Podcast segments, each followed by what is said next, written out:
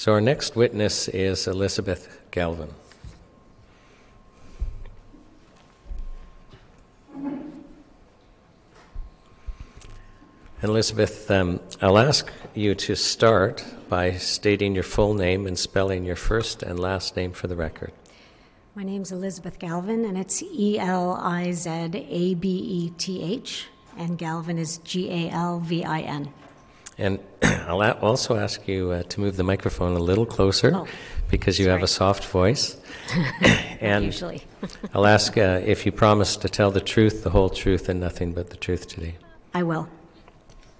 Now, you're here um, to share actually a, a very sad story about three different um, young ladies.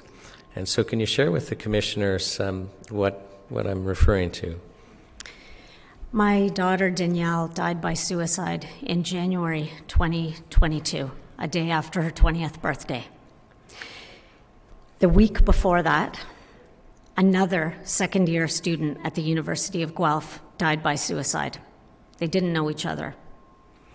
At the time, the University of Guelph administration had closed their campus to in person learning, campus activities, even though the university had mandated students be fully vaccinated before starting school that year. Their decision followed Doug Ford's decision So, to. I, I'm going to just ask you not, not to read. And, sorry. and I had, you were going to tell us about three young, three young people. Yep.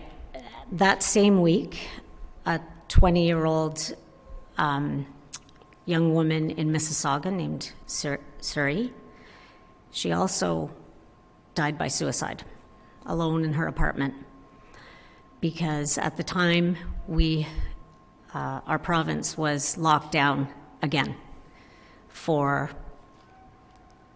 uh, Doug Ford's administration said two weeks and then maybe three weeks, maybe longer. So that was the um, atmosphere when these three young women died by suicide. Now, um, just so that the audience and the commissioners understand, these three young women basically would have been of the same cohort graduating from high school at the same time? Yes, so in March 2020, when it all started, these girls were all um, in their last year of high school. Um, now, Grace, who was in second year university uh, at the same time that my daughter was, she was from the US. But Suri um, was from Ontario, from Mississauga. And um, so they were, um, the high schools, if you remember back to March 2020, all the schools were closed, um, just slammed shut one day. And the grade 12, they, so these grade 12s um, finished the last three and a half months of their school year um, learning virtually. But after a couple of months, they had almost no instruction. Um, because, and, and so what the teachers did was they used their marks to date up, up to March 2020 to figure out their final marks. These were the kids that were preparing to go to post secondary school in the fall. So their last year of high school, they had no prom, no graduation, no grade 12, end of year, end of high school uh, trip, nothing. There was nothing for these kids. They had an online graduation. So we tried to make it as fun as possible, but How, how did your daughter respond to? Because I just I know that um, like I had a daughter and she was so excited about the high school graduation and planning parties with her friends and the dress and the whole thing. How did uh, Danielle respond to basically losing out on something that most young ladies look forward to for years?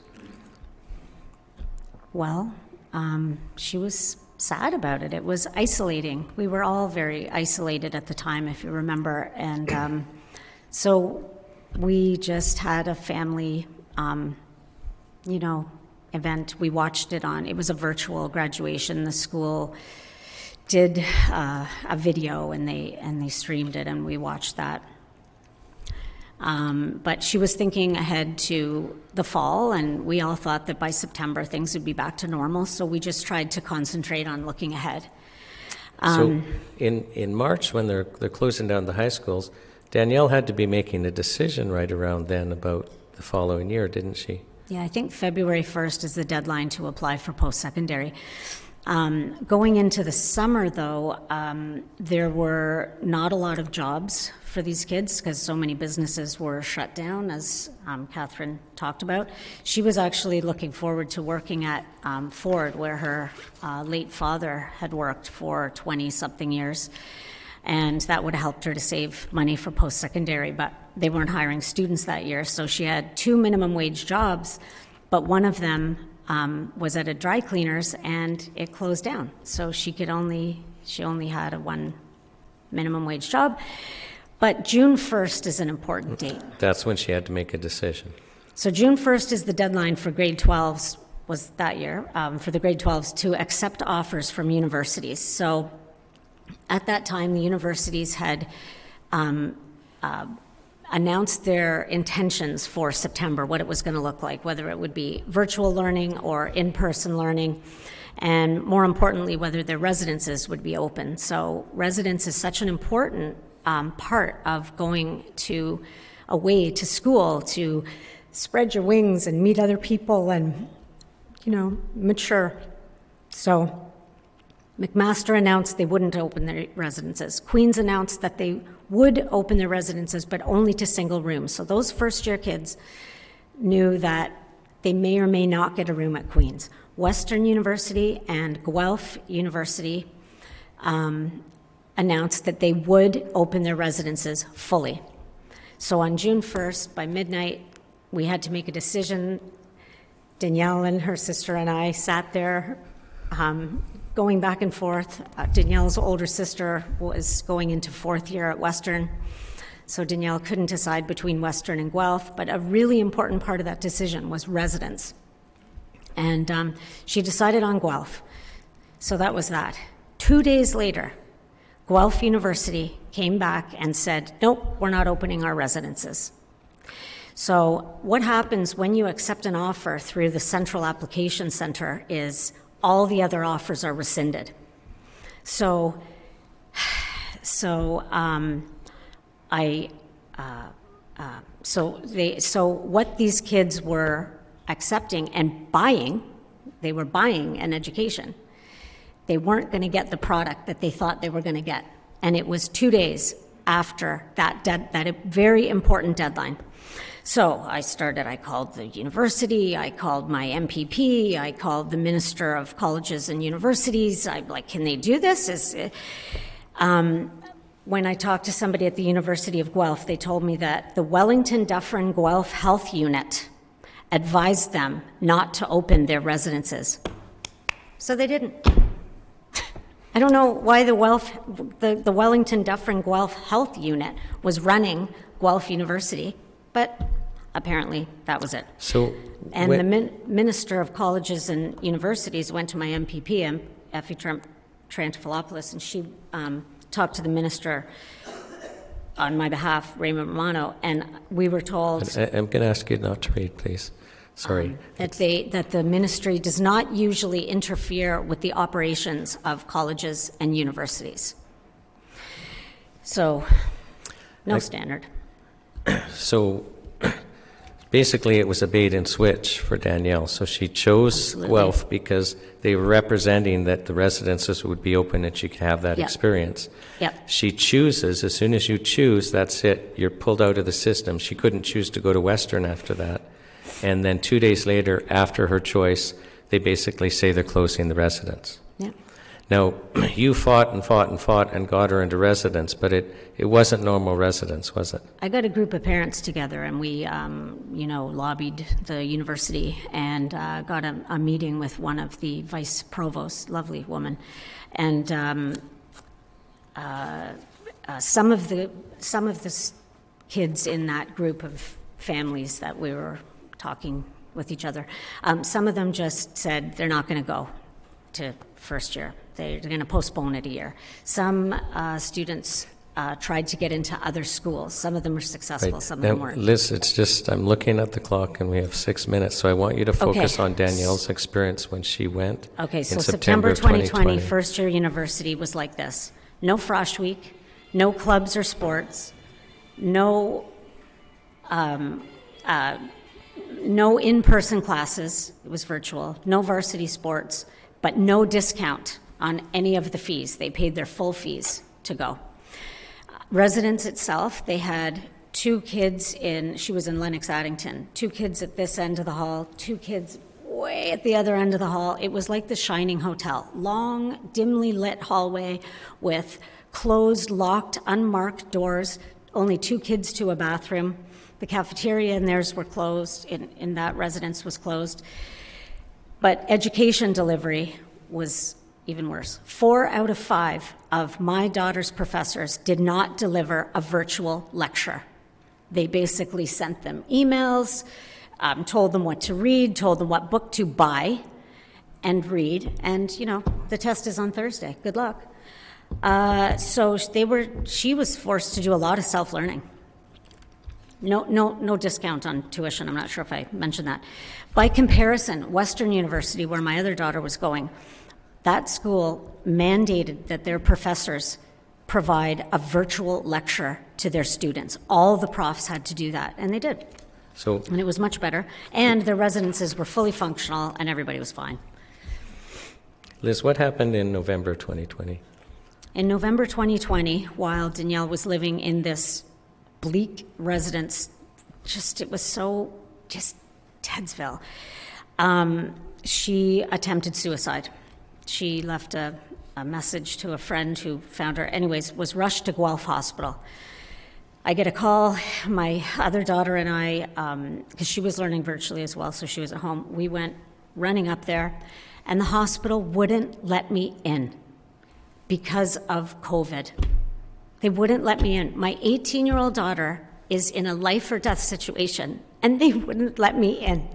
And they would barely talk to me. They couldn't talk to me and tell me what was going on because she was 18. So I didn't know what to do.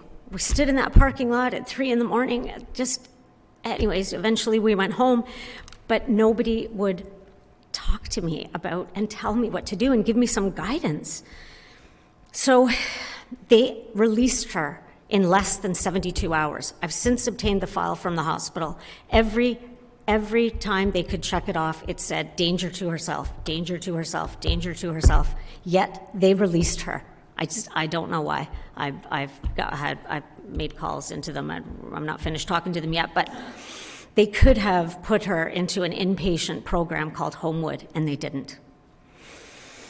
So Christmas comes, she comes home, she decides she's going to move out of that residence. She's going to move to another residence. At the time, Guelph was slowly bringing kids into the residences one by one, but there was only a few hundred students on, on campus. It wasn't a lot. And, and Liz, you're, can I can I get you to stop looking at your notes? I, I, I know you're I nervous, just- I- I- but I'll forget. um, So she moved into East Residence, which are townhouses that can house four kids, but it was just her and one other um, student in this residence at the time. Um, so this, the campus is still really quiet and sort of dead.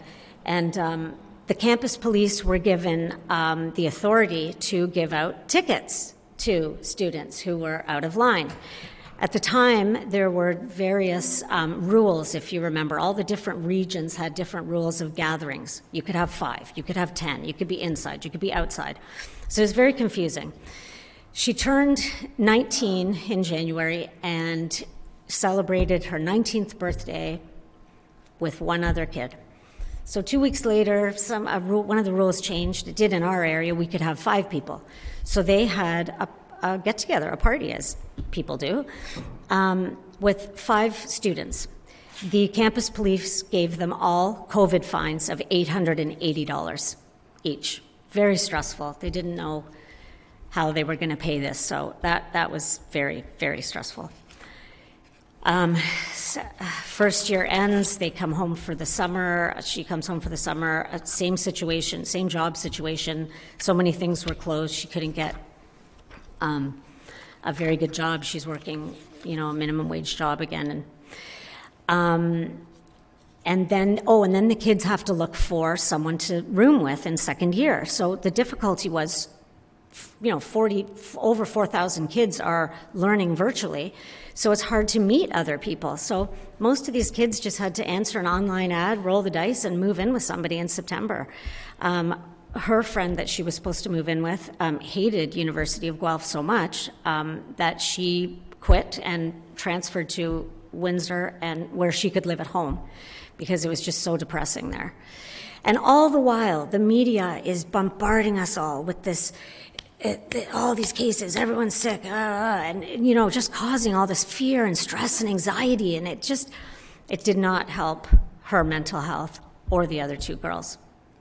So, um, um, You know, it, uh, uh, so- September second year. I'm almost Yes, done. so, so September, um, what happens there? So she moves in with somebody. So in She, second um, year, she moves into a house with um, a, so a family friend whose um, son was off campus. Um, he needed a room. He m- he moves in there, and then two more people move in who are strangers. Um, so not ideal. Um, and then um, they uh, they did uh, uh, in-person classes resumed, sports resumed, um, varsity sports started up again, but she wasn't the same. It her the the last year and a half had taken such a toll on her mental health um, that, uh, looking back now.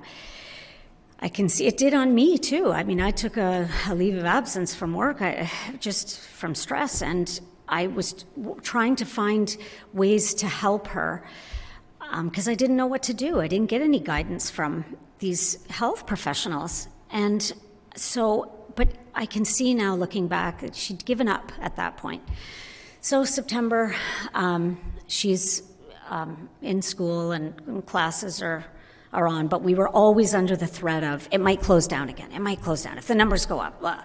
So um, in December, uh, we was we we got vaccinated. We are fully vaccinated, and in so Christmas was spent not with family because I caught Omicron. So, but my two daughters living in the same house didn't catch it and we were all fully vaccinated so I, I, don't know that's when i caught it so we didn't see our family again that was the third year in a row we didn't have christmas with our family Can I, can I just stop you just so people understand? So Danielle came home for Christmas to be with, with the family, but because you had COVID, you guys couldn't spend Christmas with the family. yeah the, i mean the media was um, say the numbers were ramping up and omicron and uh, don't be around people and so to be safe we didn't go and get together with our family And were you So- guys able to be with family the year before at Christmas? no So this is the second year in a row. It was actually the third year, but that's because one of my um, brothers-in-law was uh, not well, and, and and that's when the rumors of COVID were starting in December 2019. So what happened in January then of 2022? So January, she, oh January, the government locked us down again, and the University of Guelph followed suit right away. Even though these kids were all fully vaccinated, healthy young people, they shut it down again. And I wrote to everyone. I wrote to the Minister of Health. I wrote to the university. I wrote to my MPP. I wrote to um, many people. I wrote to the provost, Charlotte Yates. but I'm, and- I'm just gonna, I'm just gonna stop you about that and tell us about, like, just focus on Danielle, not the, what, what you did for the university. And, and I'm sorry, it's partly because we're out of time, but I also want you to um, focus on the story. So in January, basically things are shut down again, and you're telling us, but at the University of Guelph, you had to be fully vaccinated. Yep. You had to be And, uh, fully vaccinated to go to school that year, 2021, 22. Um, but they closed the campus down anyway.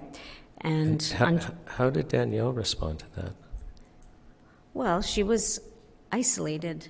They were isolated. They're in their rooms, you know, in this house with um, three other students who were just as isolated. You could see them; they were just they, they were so withdrawn, and um, so she just, you know, when you're alone in a room and you're by yourself, and it's you have a lot of time to think and it just would have been better if they had been on campus and doing things and being with other people and they needed it at that point. They're you know um, all, all of the kids.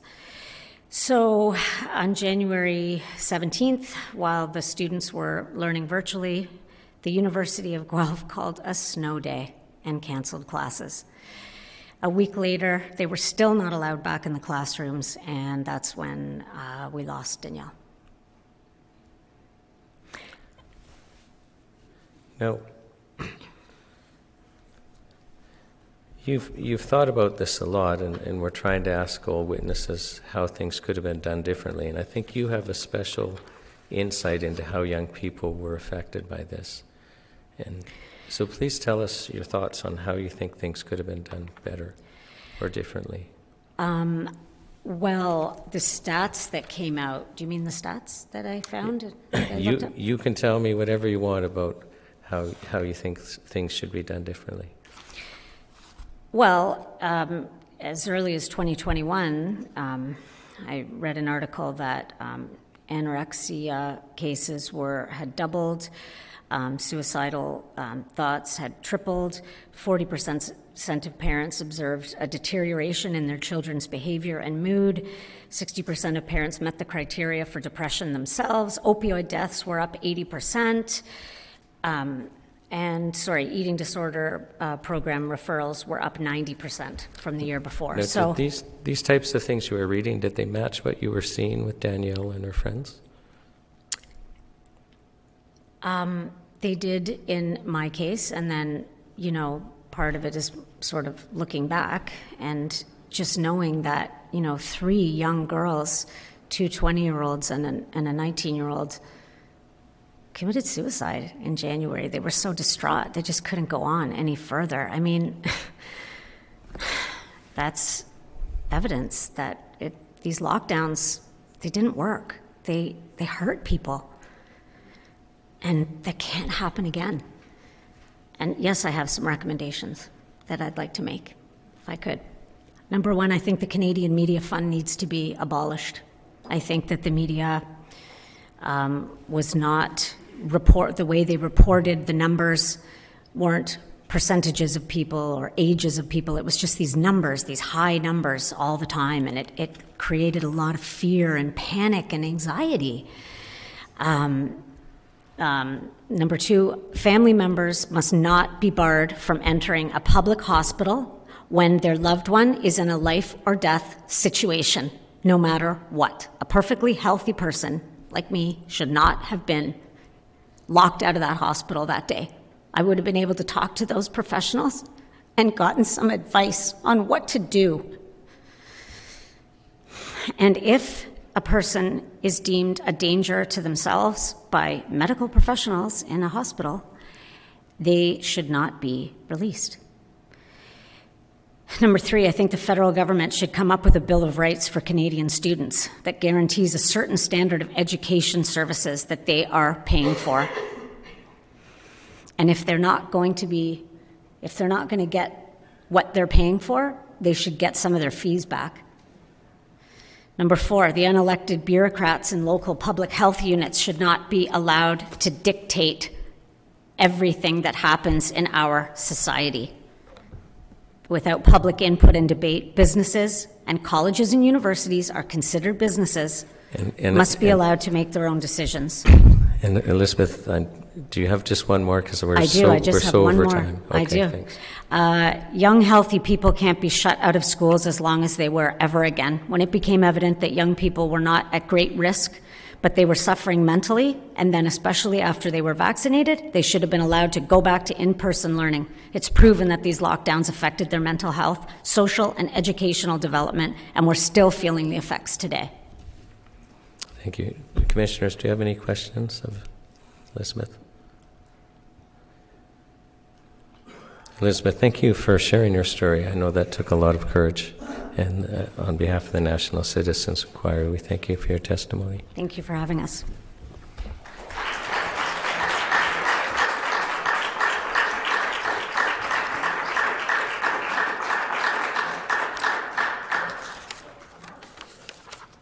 So our next witness is Mr. Oliver Kennedy.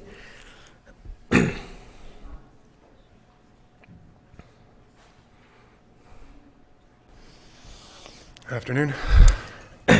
Mr. Kennedy, can you start by stating your full name for the record, spelling your first and last name? My name is Oliver Kennedy, O L I V E R K E N N E D Y. And Mr. Kennedy, do you promise to tell the truth, the whole truth, and nothing but the truth? I do. Now, you um, are a recreational therapist, Correct. and you've worked uh, 20 years at that job. You're, you're no longer there, but you're going to tell us about that. So, um, tell us what happened.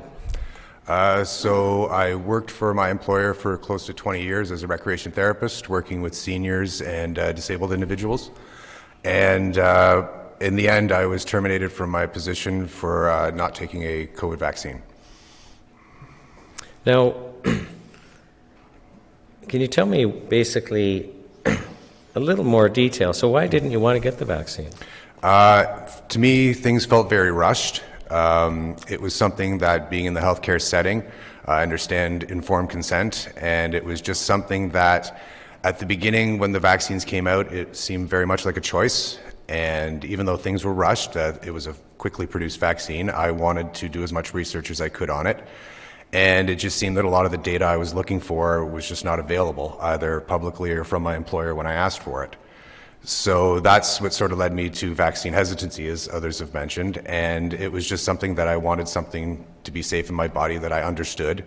And I couldn't find any information really that would allay any of my fears that I had, and nobody could provide it for me. Now, before it became a, a mandate at your place of employment, did did the culture change? Did people start interacting with you uh, basically about whether or not you should be getting the vaccine? Yeah, so uh, I had managers who at first uh, said that there would be no coercion, no bullying in the workplace, and that they'd see to it that people would get fired if they were bullying people into getting vaccines. But by the end of it, uh, she was coercing me by yelling at me to get a vaccine. Uh, and it was very unfortunate because it was just a period of a couple months between her telling everyone you, you couldn't bully someone to then becoming the bully herself. Can you just describe for us briefly what um, some of that bullying looked like? Um, well, uh, in one case, it was a another employee who had just come into work and walked right by me and remarked how the unvaccinated were the reason why we were still in this pandemic. And she, she knew I was unvaccinated. She didn't see I was sitting there. But at the same time, there were lots of people who would make those small comments uh, and just sort of decide for you that, or decide themselves that you were the bad person for not doing this, whereas you were just sort of, as I said, waiting for more information to make an informed decision uh, when you could. But that never really happened. Did you um, did you have a, an incident with your immediate supervisor where basically she shouted something out for all the staff to hear? Okay, I didn't know if we were going to go there, but yeah, she just said, go get a fucking vaccine, Ollie. And I was shocked by this because she had an open door policy. It was at a nursing station. And as I left her office, everybody who was in that nursing station was looking right at me and had heard exactly what had been said. And they were shocked. I was shocked myself because, again, after being told nobody will be bullied into getting a vaccine, the very same person who did that was the one telling me to get a fucking vaccine. Now, the person who said they wouldn't bully you. Sorry? That's the same person who said no one would get bullied. Correct. Okay. So now my understanding is, is it was October of 2021 when your employer made it mandatory to be vaccinated. Correct. And then, so you were suspended for a period of time. Yes. Yes. And how long were you suspended before you were terminated? Uh, December 3rd, I believe, was the day I was suspended from work, and then that continued up until, I believe, early February, when uh, I was terminated over a Zoom call. Over a Zoom call. And what was the reason given for your termination after Uh, 20 for- years? For willful misconduct for not getting a COVID vaccine. Now, is there a consequence to being fired for willful misconduct when somebody like you might go to employment insurance for benefits? Well, that's what I did. I held off thinking that they would bring me back to work between December and February, but once they did terminate, that's when I did go and apply for employment insurance. And it has been an uphill battle completely doing that. Um, from being told that I'm not looking for work and I'm not qualified, I'm not looking for qualifying work because I chose not to vaccinate. That was very difficult because while I was out looking for work as hard as I could, and then to be told that I was limiting my work because I was not getting vaccinated to go find those jobs, it was it was really difficult to hear uh, an employee from the government of Canada telling me I was being denied benefits for that reason. And uh, in my initial uh, refusal of benefits, I, I, then did appeal the decision. And at this point, uh, I was then again denied benefits, to which I again uh, appealed the decision. And recently in March, I've just had my uh, Social, Security, Social Security Tribunal, and I'm currently waiting on the decision for that. Okay.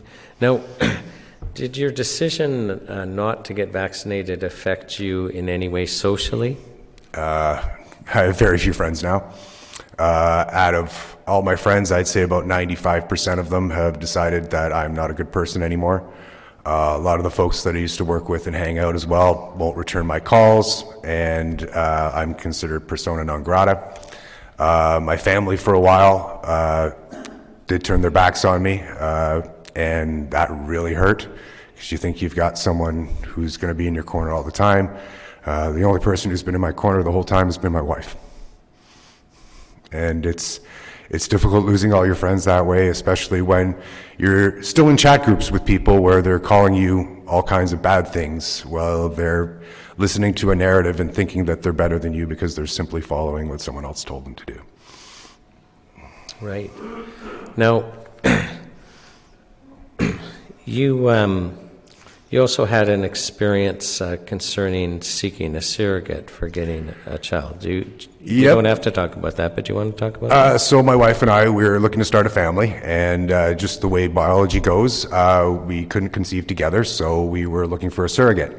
And that, I'll tell anybody, is an expensive and heart-wrenching process, but I wouldn't, I wouldn't discourage anyone if that's the route you decide to go. Uh, but to find a surrogate can be a very, very difficult uh, endeavor. You're competing with lots of other people in your same situation. There are no regulations. Uh, and sometimes it's the Wild West involving money, commitments, and whatnot. And to find and, and uh, come to an agreement with a surrogate can be a very arduous process. And for my wife and I, over the period of COVID happening, because COVID started just as we were finally getting to the point of finding a surrogate, uh, it's been very difficult. We lost uh, three surrogates total because of COVID. Uh, one was at the beginning, and she was worried about the health ramifications of coming from Alberta to Toronto, and that's understandable. This is someone who is doing uh, was going to do us a very nice, an amazing, solid, a service, and because of that, the reason she decided not to help us uh, is is acceptable. She had her own family to think about. However, after taking more time to match with other surrogates, uh, we did lose two surrogates after that because when the topic of uh, vaccination came up, one, it was in the first week where the person uh, simply stopped returning our calls after having matched and started doing legal work, which is very expensive to redo. Uh, and it was something that my wife and I thought that we should make sure that this person understood that that's where we, where we were. And while we were wonderful people up until that point, all of a sudden we were no longer and weren't getting any communication. And then that did happen again with the second match, where eh, again we look at each other saying we're not terrible people, but this is the way people, I guess, think we are because the way the narrative's been painting us. Now, you had an encounter with your doctor. You were trying to get an exemption.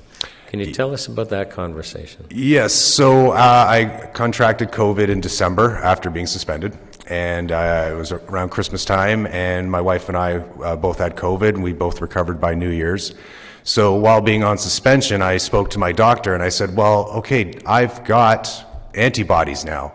And, and he agrees, yes, you've got antibodies and you should be fine. And I said, and I'm healthy and I'm ready to go back to work.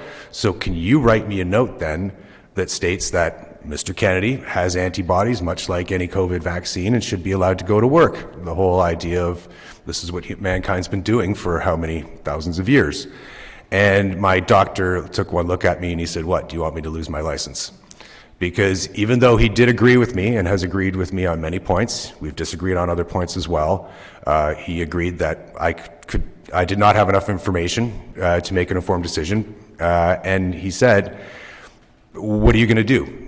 He says, "If you decide not to take the shot, you're going to lose your job. At the same time, I will not write you a note that says that you do not need a COVID vaccine because he did not want to lose his job." And then my last question is, is what do you think should have been done differently by the government?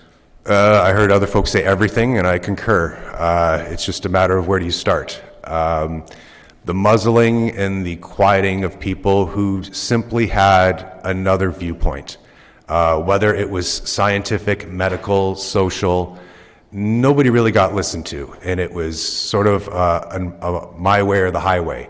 And it seemed that that was dictated at so many different levels the question was whose way still is it and which highway are we going on? Because between the different directives from provincial, municipal, federal, public health, nobody really knew what was going on. The left hand didn't seem that the, know what the right was doing, and that was still very apparent even when I was working. Everybody was sort of, let's see if this works, let's see if that works, and and while trying to lead and show that they knew what they were doing, you could see at some points nobody knew what they were doing. And to, ad- to admit that, I don't think we're ever going to see, but to maybe put safeguards in place so that people have to at least test what they're going to try on us. Because uh, lockdowns, don't think those worked. Vaccine, don't think it worked. And there's so many things that you can look at what people in charge did, and they didn't work.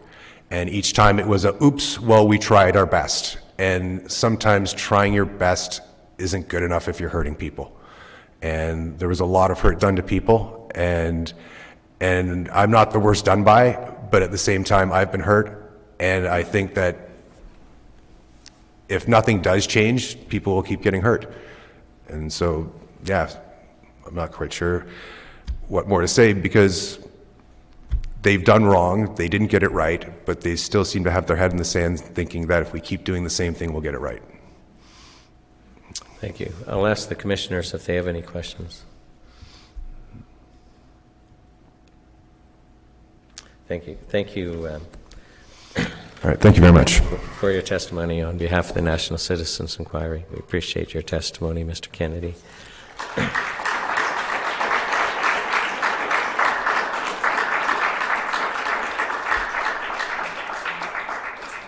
So I'm in the commissioner's hands. We're running um, schedule-wise about half an hour late, and this would be the time for a 20-minute break. Would uh, the commission agree to a 10-minute break instead of a 20-minute break? So then I'd propose that we adjourn for 10 minutes.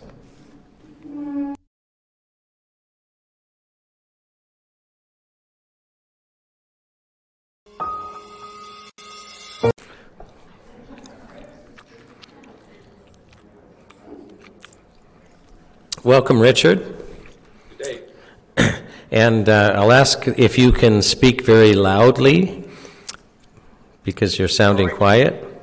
Okay, how about now? That's a little better. And I'll ask if you would be kind enough to give us your full name for the record, spelling your first and last name.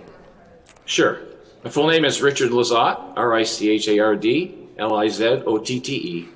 And Mr. Lizotte, do you promise to tell the truth, the whole truth, and nothing but the truth? In the name of my Lord and Savior Jesus Christ, I affirm to tell the truth. Thank you. Now, you worked for your whole career as a paramedic, and now you're retired. That's true. And you're here to tell us the story about your older brother, Jerry. That's true. So, can you tell us about um, Jerry? And we'll just maybe back up to when COVID started, hit in March of 2020. Sure. Um, I can tell you a brief history of, of his health prior to his vaccinations. Um, he was 85 years old and very vibrant. Uh, in fact, you'd never guess he was 85. Um, he exercised every day. He had a stationary bike in his uh, living room. He watched sports while he did that 45 minutes every day. He went to the coffee shop uh, five days minimum, five days a week, um, sometimes six and seven. Um, he met all his peers, his coffee buddies there. They chit chatted.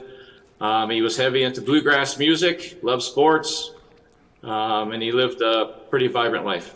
Was he on any medications? Uh, he was briefly on uh, blood pressure medication in 2017, uh, and then his blood pressure was under control mostly through exercise and diet. And uh, no, he was on no medication. Okay, so when COVID hit, he's on, not on any medications. Is he seeing his doctor for any reason at that time? Uh, no. In fact, he didn't like going to see doctors, so he. Uh, uh, you, you can probably count the number of medications that man had on your two hands uh, in his entire life. Okay, so what happened as COVID went on?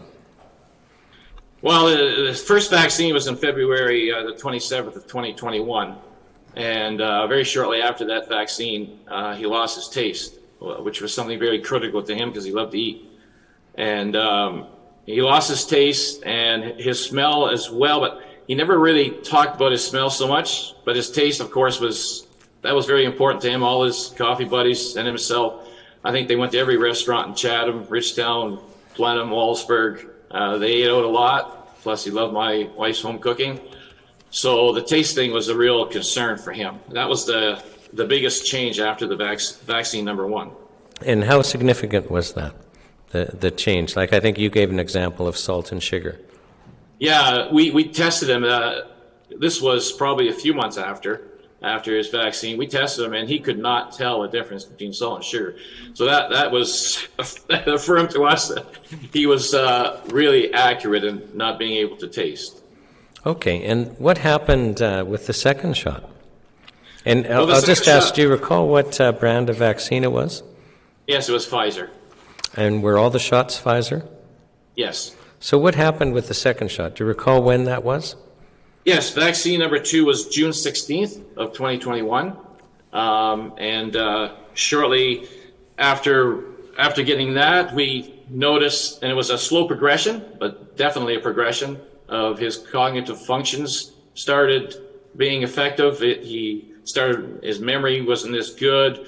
Um, he showed a little more disinterest in things.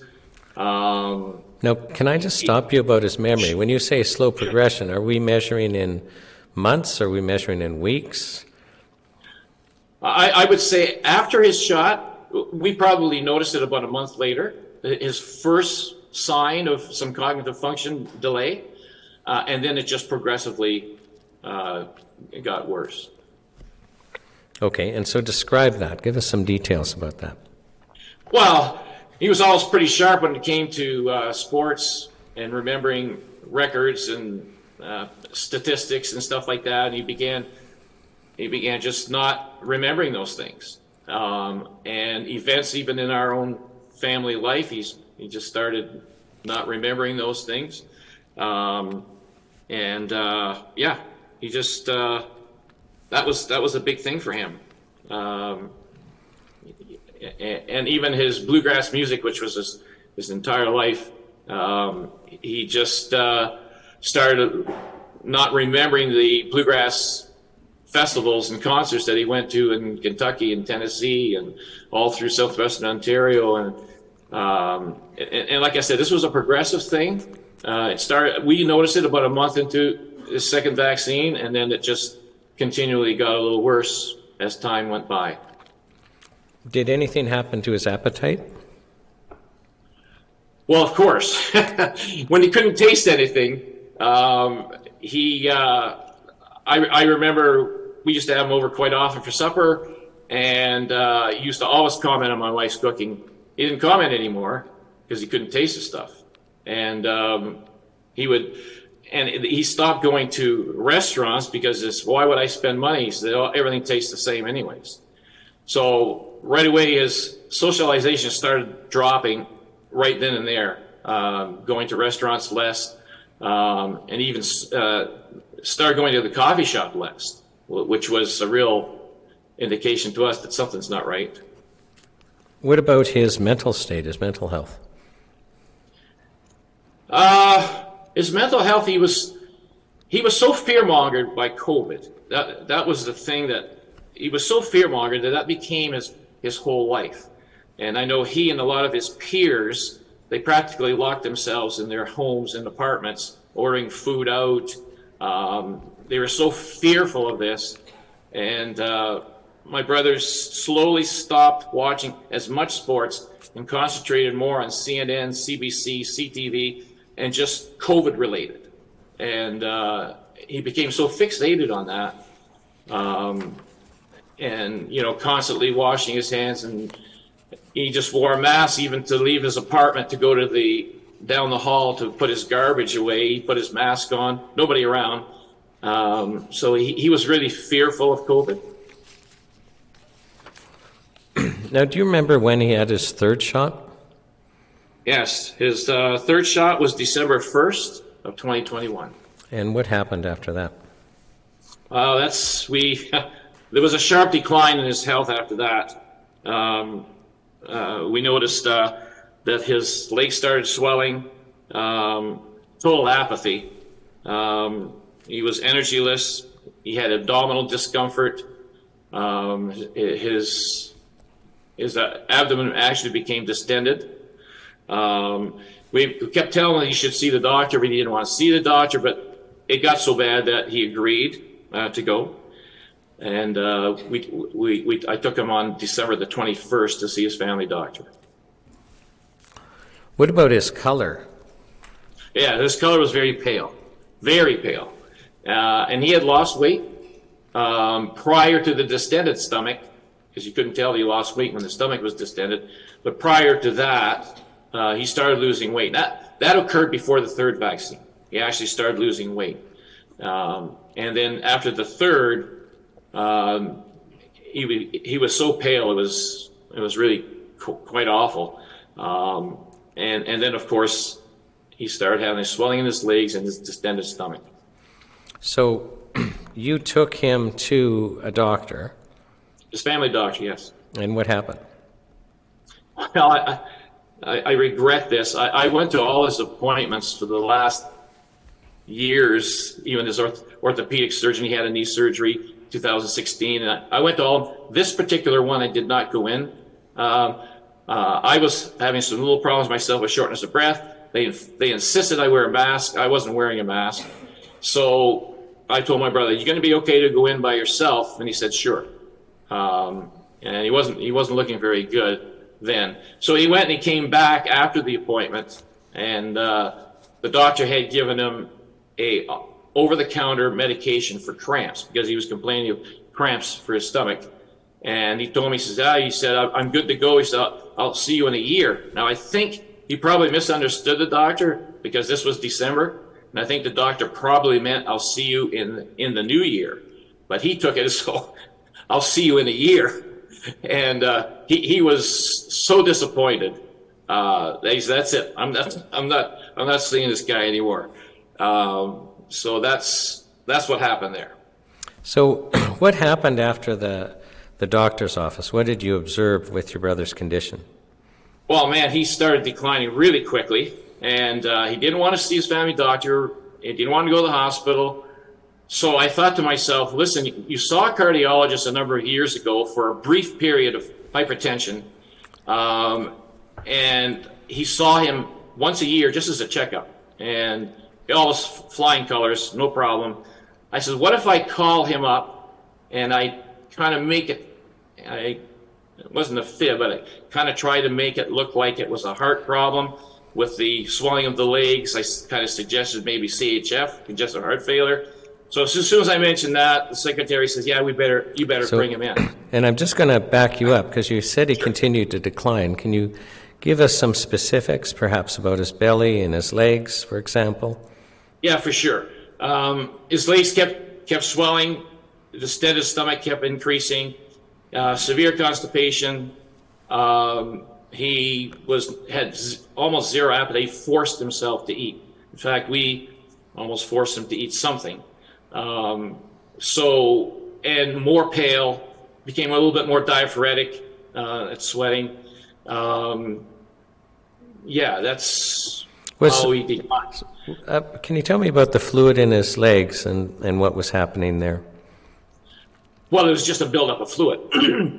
there was just a buildup of fluid, and um, prior to us taking him to the cardiologist, um, there was even some weeping. Uh, we noticed in his bed there was some wetness, and we we thought he had uh, voided himself and urinated. And he said, "No, no, no." He says, "I'm fine." He was dry there, so we noticed that there was some weeping from from the skin of his legs.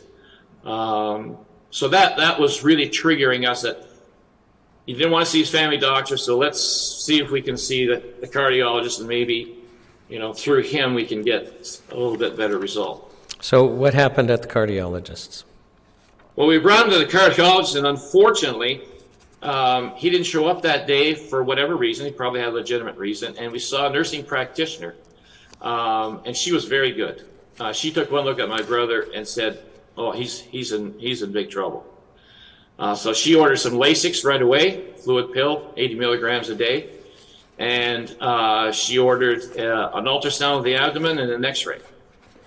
Um, and she said, "Yeah, your brother's in deep trouble." Um, so we couldn't get it done the next day. It was the second day is when we took him in.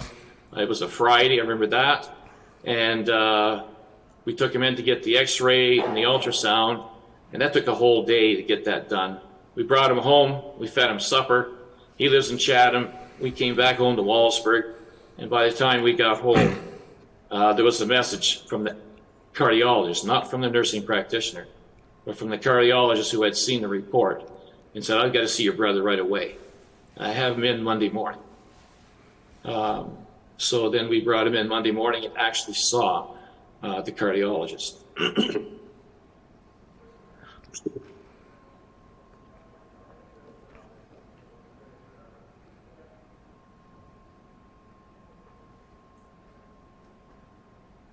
so you wonder what happened then?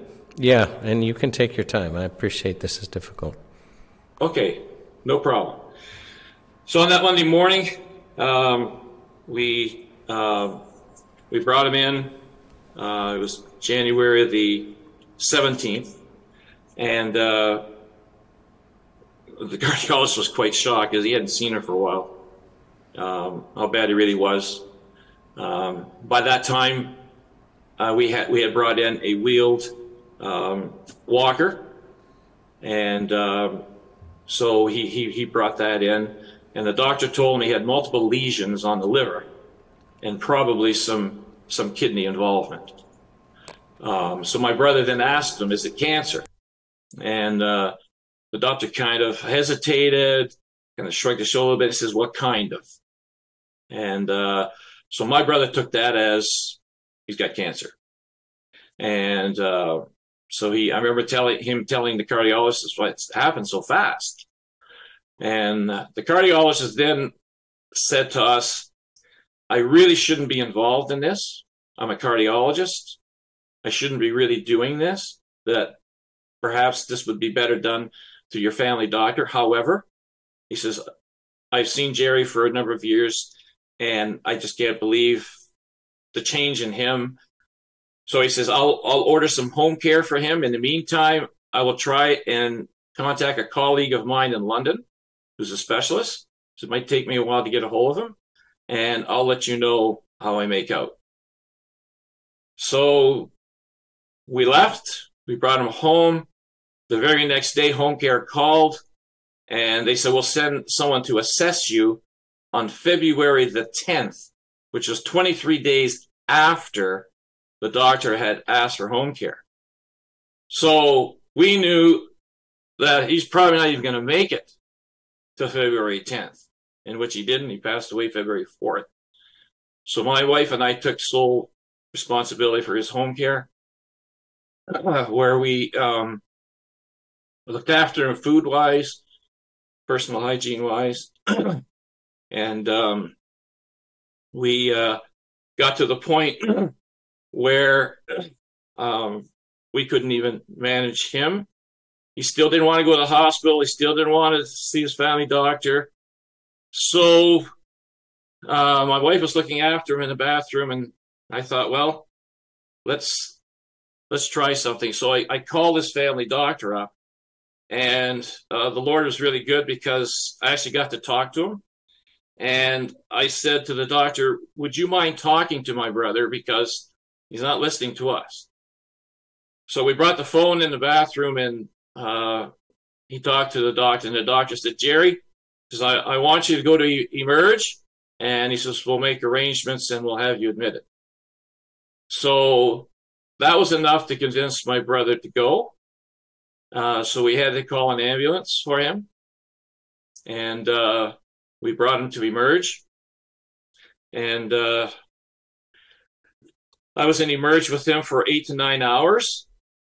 And uh, they did all kinds of tests, and they kept saying they were going to admit him, but they didn't. And finally, it was approaching midnight, and uh, they said, Well, you might as well go home. Uh, when we get a room for him, we'll let you know. So the next morning, uh, was mid morning, probably 10 ish. Uh, we called and he was still in the Emerge. And they hadn't found a room for him yet. So they said, as soon as we get a room, we'll call you. Well, by mid afternoon, there's still no call. So we phoned Emerge, and that's when they said, oh, yeah, they, they found a room for him up on the fourth floor. And I said, okay, I'll, I'll, I'll, I'll, uh, I'll be up to see him. And that's when they told me, no, you can't.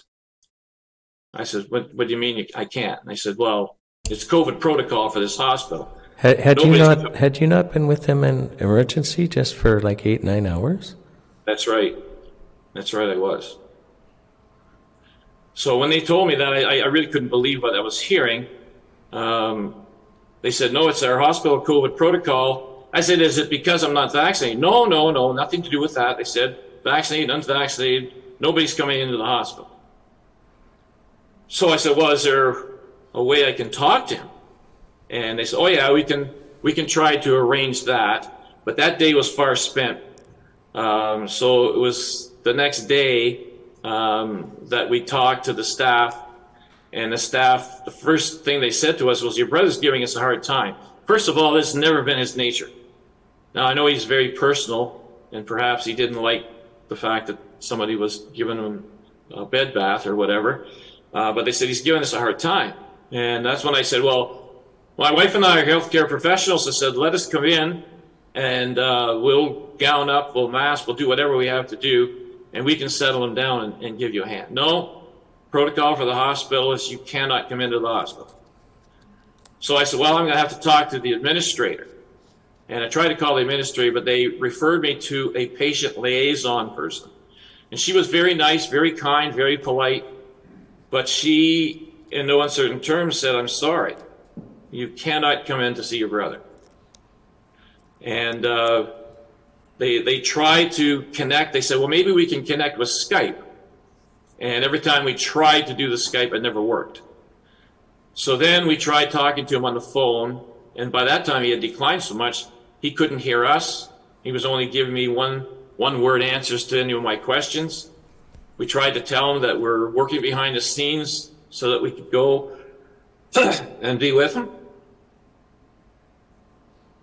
And um, it went on like that for seven days until we got a phone call on the 31st saying that they had moved him to palliative care and that we could come up to see him, but we would both, my wife and I both have to have a COVID test, a negative test. So the very next day, we, I went to get my COVID test. My wife couldn't get hers for the day after. As soon as I had the negative test, I went up to see him. I was quite shocked that he was completely unresponsive. And um, he never spoke another syllable till his death.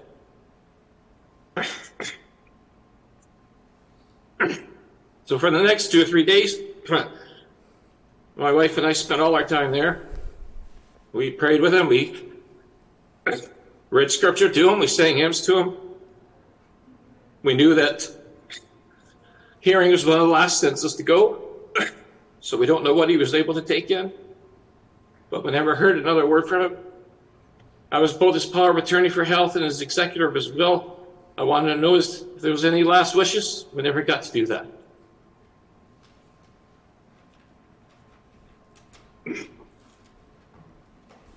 Well,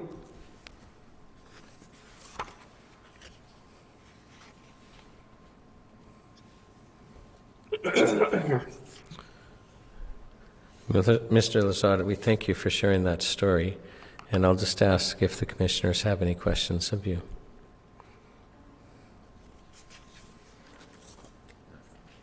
And, and and there are no questions. Um, Is there any last thing that, that you'd like to share with us? Yes, I, I can tell you, as a paramedic, and my wife's an RN, emerge nurse, both retired now, there is never a reason for a family member not to be with a dying family member. None. Zero. There's isolation attire that could be used. There's never a reason for this.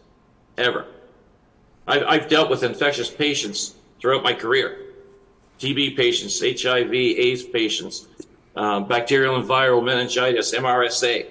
There is never a reason why somebody who is properly attired in isolation equipment, isolation attire, they can't be with their dying loved one. Never. Never. So this this was beyond all comprehension for me. I could not understand this at all. If they would have asked me to wear a hazmat suit to be with my brother, I would have wore one. Whatever it takes. To, to me, this is next to criminal. And uh, if something like this ever happens again, something has to be done so that my brother never saw a familiar face for eight days until he became unresponsive. That's all. Thank you.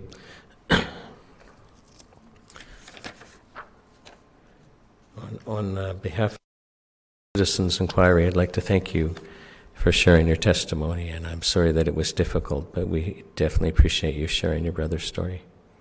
Thank you, Sean.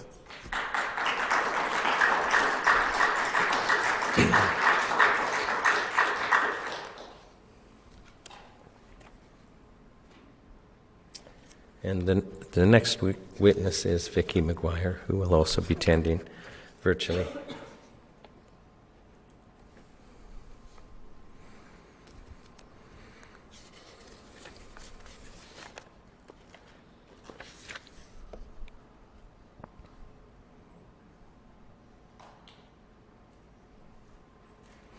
So, um, Vicki, I don't know if you can hear me, but if you can, if you can turn your camera on, that would be great. And also your mic. All right. Okay. There we go. We can see you, and hopefully you can see us. Yes. Um, I'd like to start by asking you to uh, tell us your full name for the record and then spelling your first and last name for the record. Okay. It's Victoria McGuire, V I T T O R I A M C G U I R E. And uh, I'll ask if you promise to tell the truth, the whole truth, and nothing, nothing but the truth. I will. Now, you've got uh, a full 21 years uh, working as an RPN, Yes. and not, not a regular RPN, but you were a full scope RPN, which is something quite different than a regular RPN. Am I correct about that? Well, well just working uh, to full scope that I had um, additional courses. Uh, I could take blood and um, help out with things that just to full, yeah, work to full scope. Right, Just- okay. Just did everything that was, was required and asked of me. And uh, life has a lot of irony, and no good deed goes unpunished. But my understanding is, is in December of 2019, just before COVID hits, so you've worked for 21 years for the hospital, you get an award from the hospital, the Award of Excellence for Nursing. Yes, I did. Yeah, so just before all Yes, this. yeah, uh, quite, quite, quite the irony. Yeah, So just before all this starts, you're basically being recognized by your employer as an excellent nurse and actually being given a, an award, the, the only one getting it that year. um, I'm not sure about that, But- but um, I was given the award for um, having the hospital values of compassion and collaboration, um, respect, um, professionalism. Um, so, yeah. Now, when COVID hit, you took it very seriously, and can you share for the commissioners and and the uh, spectators basically the steps that you you took in your own home to basically ensure that everyone was safe and and that? Yeah. Um, with watching what was going on on uh, TV and um, the, the, amount, there was a lot of fear actually surrounding the whole thing and having it, you know, come towards, you know, our our our towards our hospital, our communities. I um, we ended up uh, uh, putting up a tent on our front deck so that uh, I would be able to protect uh, my husband who has diabetes. Um, and uh, I wouldn't bring anything home. So we had a tent erected uh, on our deck, and I would come home and strip in the tent outside in March, and um, place my clothes in a bag, um, and uh, get a house coat on, go into the house, clothes into the washing machine, house coat into the washing machine, jump into the um, into the shower um, and um, made sure that I stayed in a separate um, uh, room uh, just to make sure that I didn't bring anything home and and uh, and infect. So basically, Anybody? so you slept in a different room than your husband, Yes, um, yeah. just just to make sure that your family was being protected. That's right. Now, you you said there was a lot of fear at the beginning. Can you tell us about the fear in the hospital that you worked at? Well, um, there was a lack of PPE, um, and uh, the, the nurses actually purchased um, facial shields uh, themselves. Um, you know, we were thinking that you know we're we're going to be having this wave come, and um, that we weren't going to be prepared for it. Um, and uh, so, yeah, there was a lack of N95s. Um, so uh, when we would come into the hospital, uh,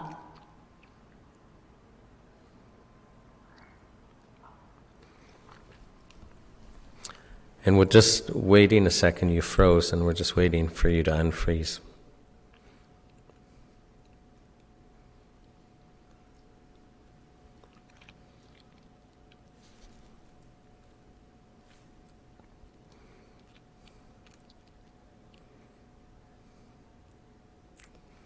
So, Vicky, I don't know if you can hear us, but we're having that experience of um, freezing, so we're just going to check a couple of settings for a second.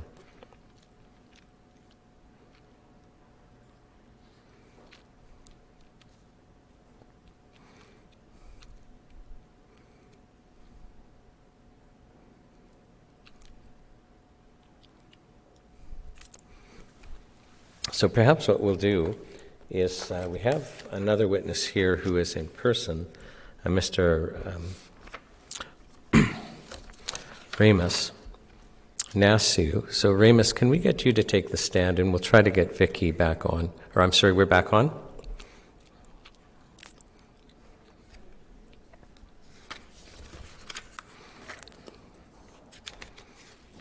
So, um, okay, does that work? yeah, sorry, I don't, I don't know what happened there. You just Okay. froze.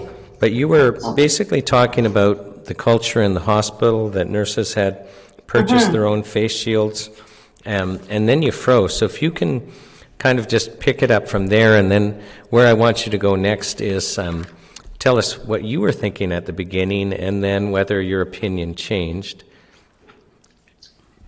Because you're, Um, you're taking big steps at the beginning. You're changing in a tent, you're sleeping in a different room, you're telling us about fear in the hospital. So if you can carry on.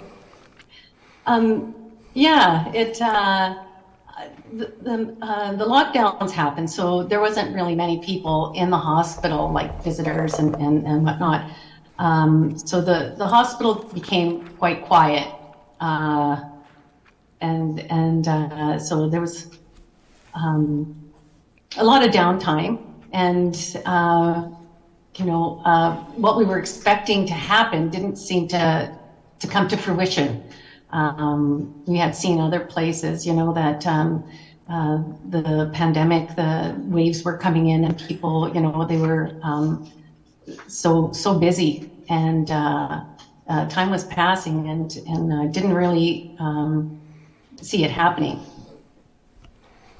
Okay, so just so that I understand it, is because I think um, most of us in, are watching the news and we're being told that hospitals are being run. Are you telling us that wasn't the experience you were having? Uh, no, not at the beginning. Uh, like I said, in the lockdowns, the, hospital was quite quiet. Um, we, we, were receiving a lot of accolades. We had, you know, people were um, supporting us, you know, uh, a, a, great deal with pots and pans banging. Um, we had emergency vehicle parades, you know, come by the hospital. We had people donating food, and uh, you know, it was it was wonderful feeling, you know, um, like such a hero.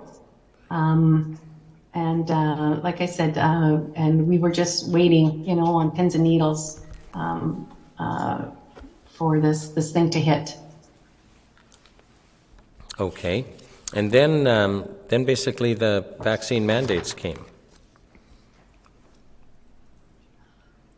Yeah, it, it, was uh, uh, slowly coming um, into. Um, I mean, we worked for a year and a half um, without anything, uh, like with concerns to vaccines. We worked together side by side for a year and a half, um, and and it was fine. Um, we it, it wasn't it wasn't anything out of the ordinary that uh, we were really experiencing. Um, and then I would say the the government came up with the mandates um, pushing the vaccine. I guess it was in September um, that the mandates uh, came out, um, but the hospital was already starting to um, uh, prepare people for taking the vaccine. That was it seemed to be that was the the route that we were going to take. And uh, I remember seeing um, uh, a CPR course that was available in house, and that was um, that was in the spring. And uh, to attend it, you had to have, be vaccinated.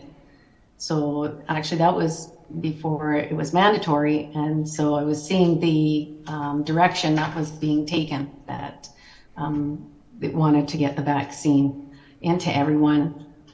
Um, uh, at that point, I remember talking to a, union representative, and uh, I had said to them that, uh, you know, are you going to uh, represent me uh, if I decide not to take this?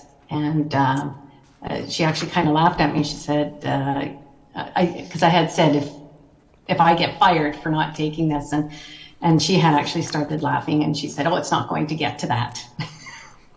and um, yeah, sure enough, it ended up that direction. Did did the hospital try to communicate with you by email and social media and things like that about the mandate or the vaccine? Uh, we were getting yeah, we were getting a lot of emails. Um, I remember that um, it, there was also a, like an early bird.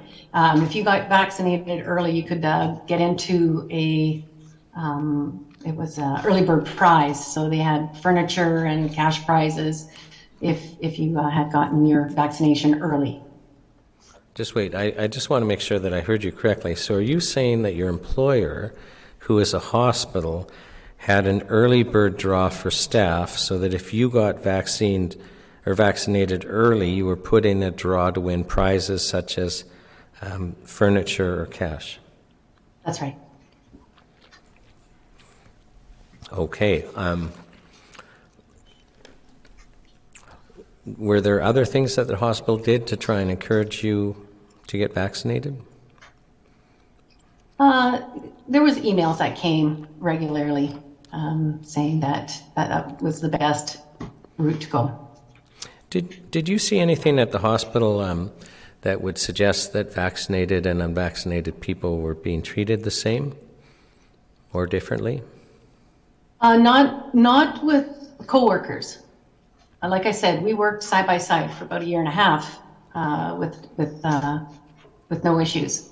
Um, but it wasn't until I started seeing, you know, like I said, earlier about uh, having to take a course and, you know, that uh, to participate, uh, you had to be vaccinated. So that's when I started to see that. What about know. with patients that were vaccinated and unvaccinated? Um, there was only the only I know that there was uh, some incidences where um, uh, uh, patients had asked for a vaccinated nurse. Uh, only one that I know that was close to me. The it was a coworker, and and she just she had said to the patient that uh, she didn't reveal her status, and she just said to the patient that um, that we're not going to play this game, and shut it down. Now, eventually um, you got suspended. Can you tell us about that? Um, that would have been uh, October uh, 12th when the hospital became uh, 100% vaccinated for staff. So uh, there was a um, uh, unpaid leave of absence for all employees that uh, were not vaccinated. Um, so at that point, um, uh, we, we had left the hospital. Um, they had shut down uh, our our um, uh, capabilities to use the, the our emails, computer. Uh, we couldn't get in to see our pay stubs or um, uh, our schedules. So we were like totally shut out from the hospital for uh, that three weeks. Okay, so when you say we, you mean you and fellow healthcare workers? Uh, those that decided not to take the injection, Okay. Did um, that were, yeah. did some of the ones that you know then change their mind? Yeah, there was a, a campaign that started um, from the hospitals, from the hospital um, it, over the course of the next three weeks. Um, Purolator would pull into the driveway and deliver a package that uh, would uh, coming from the hospital, stating that uh, we were being non-compliant, that um, uh, that this was continued disciplinary actions, that um, if we didn't show proof of uh, vaccine, that um, we would be terminated. Um, that our actions were uh, on our personal files.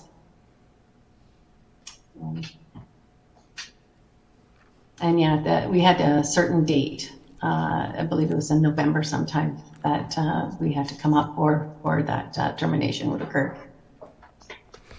And so yeah, a, a lot of people did end up going back to the hospital after that period of time. Okay.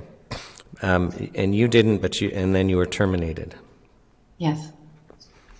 Uh, were you able to get EI? Uh, no, actually, um, uh, everyone that was uh, terminated tried, uh, and everyone was refused. Everyone was refused. Uh, So there was no safety net uh, for the people terminated, even though we paid into the system for you know many years. Um, that safety net was not available to the people who uh, refused taking the injection. Now, once you were um, terminated and you couldn't get EI, did you experience any stigma for being what I call an anti-vaxxer? Well, there was a lot of names, yes, a lot of names, um, uh, prejudice, um, you know, uh, like you said, anti-vaxxer. Um, it, it was it was a difficult time um, that that period. Um, I didn't even tell people that I was terminated. I told people that I took uh, early retirement, which I did. Um, at a re- I took my pension at a reduced rate. Um, but uh, I was embarrassed. Uh, I was embarrassed that um, that yeah, all these labels. I I was I was in a job that um, was into service of others and always helping others and uh, receiving that award. I, I think tells you how much I loved my job. Um, and so when I was in need, it was this, there was, it was just like, there was no one there for those people that spent a great deal of their life um, helping other people. What uh, were there any effects on your mental health? Uh, uh, every, uh, everyone that uh, was terminated um, had the, you know, um, sleepless nights, and uh, your world, your world changes on, your world changed on a dime, um, which is you, you understand that, but to accept it is a different thing. Um, so yeah, um, there's a lot of anxiety.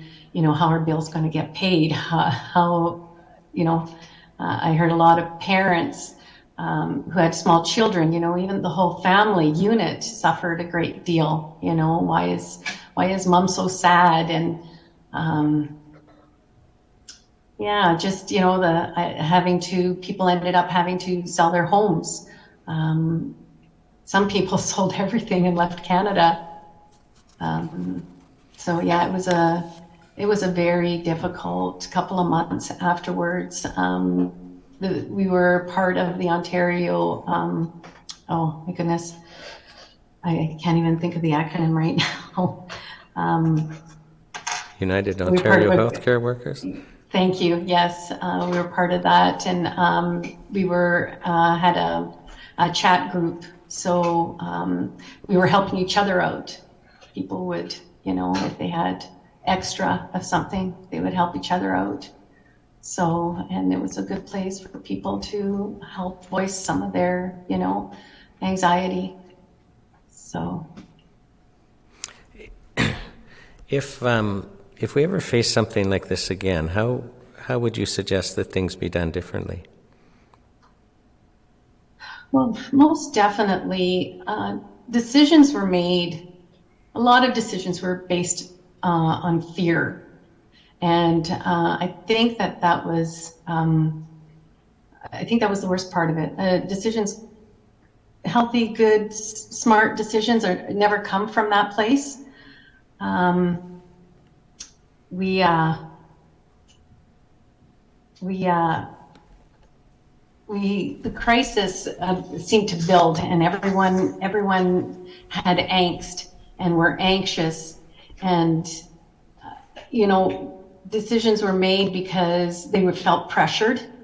You know i had a nurse tell me that uh, they took the injection and felt violated but they were the only breadwinner um, in their home. I, I had another um, nurse uh, tell me that a single mom that she didn't have the uh, convenience of having convictions you know? So um, people did things that they didn't want to.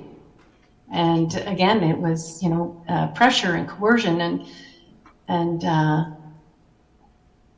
I, we really did have to i think slow down and look at both sides of a story. Uh, there can't be just one um, view. And uh, being able to look at something from both sides um, as a nurse one of the most uh, important things you can do is advocate. So if something wasn't working for your patients you would voice that. You would you know go to the doctor. You would say that you know you know that this isn't working the treatment or drug. But you had a voice and you were able to um, like i said advocate and, and show a different perspective um, but it didn't seem that you were allowed to in this in this And, and Victoria, you froze again, and uh, I'd say we were at the end of your evidence. So if you can hear us, uh, I thank you on behalf of the National Citizens Inquiry for attending, and I can say that uh, your, evidence was um, very helpful. I'm wondering, uh, can I get some direction whether or not we should go next to Deanna McLeod, or should we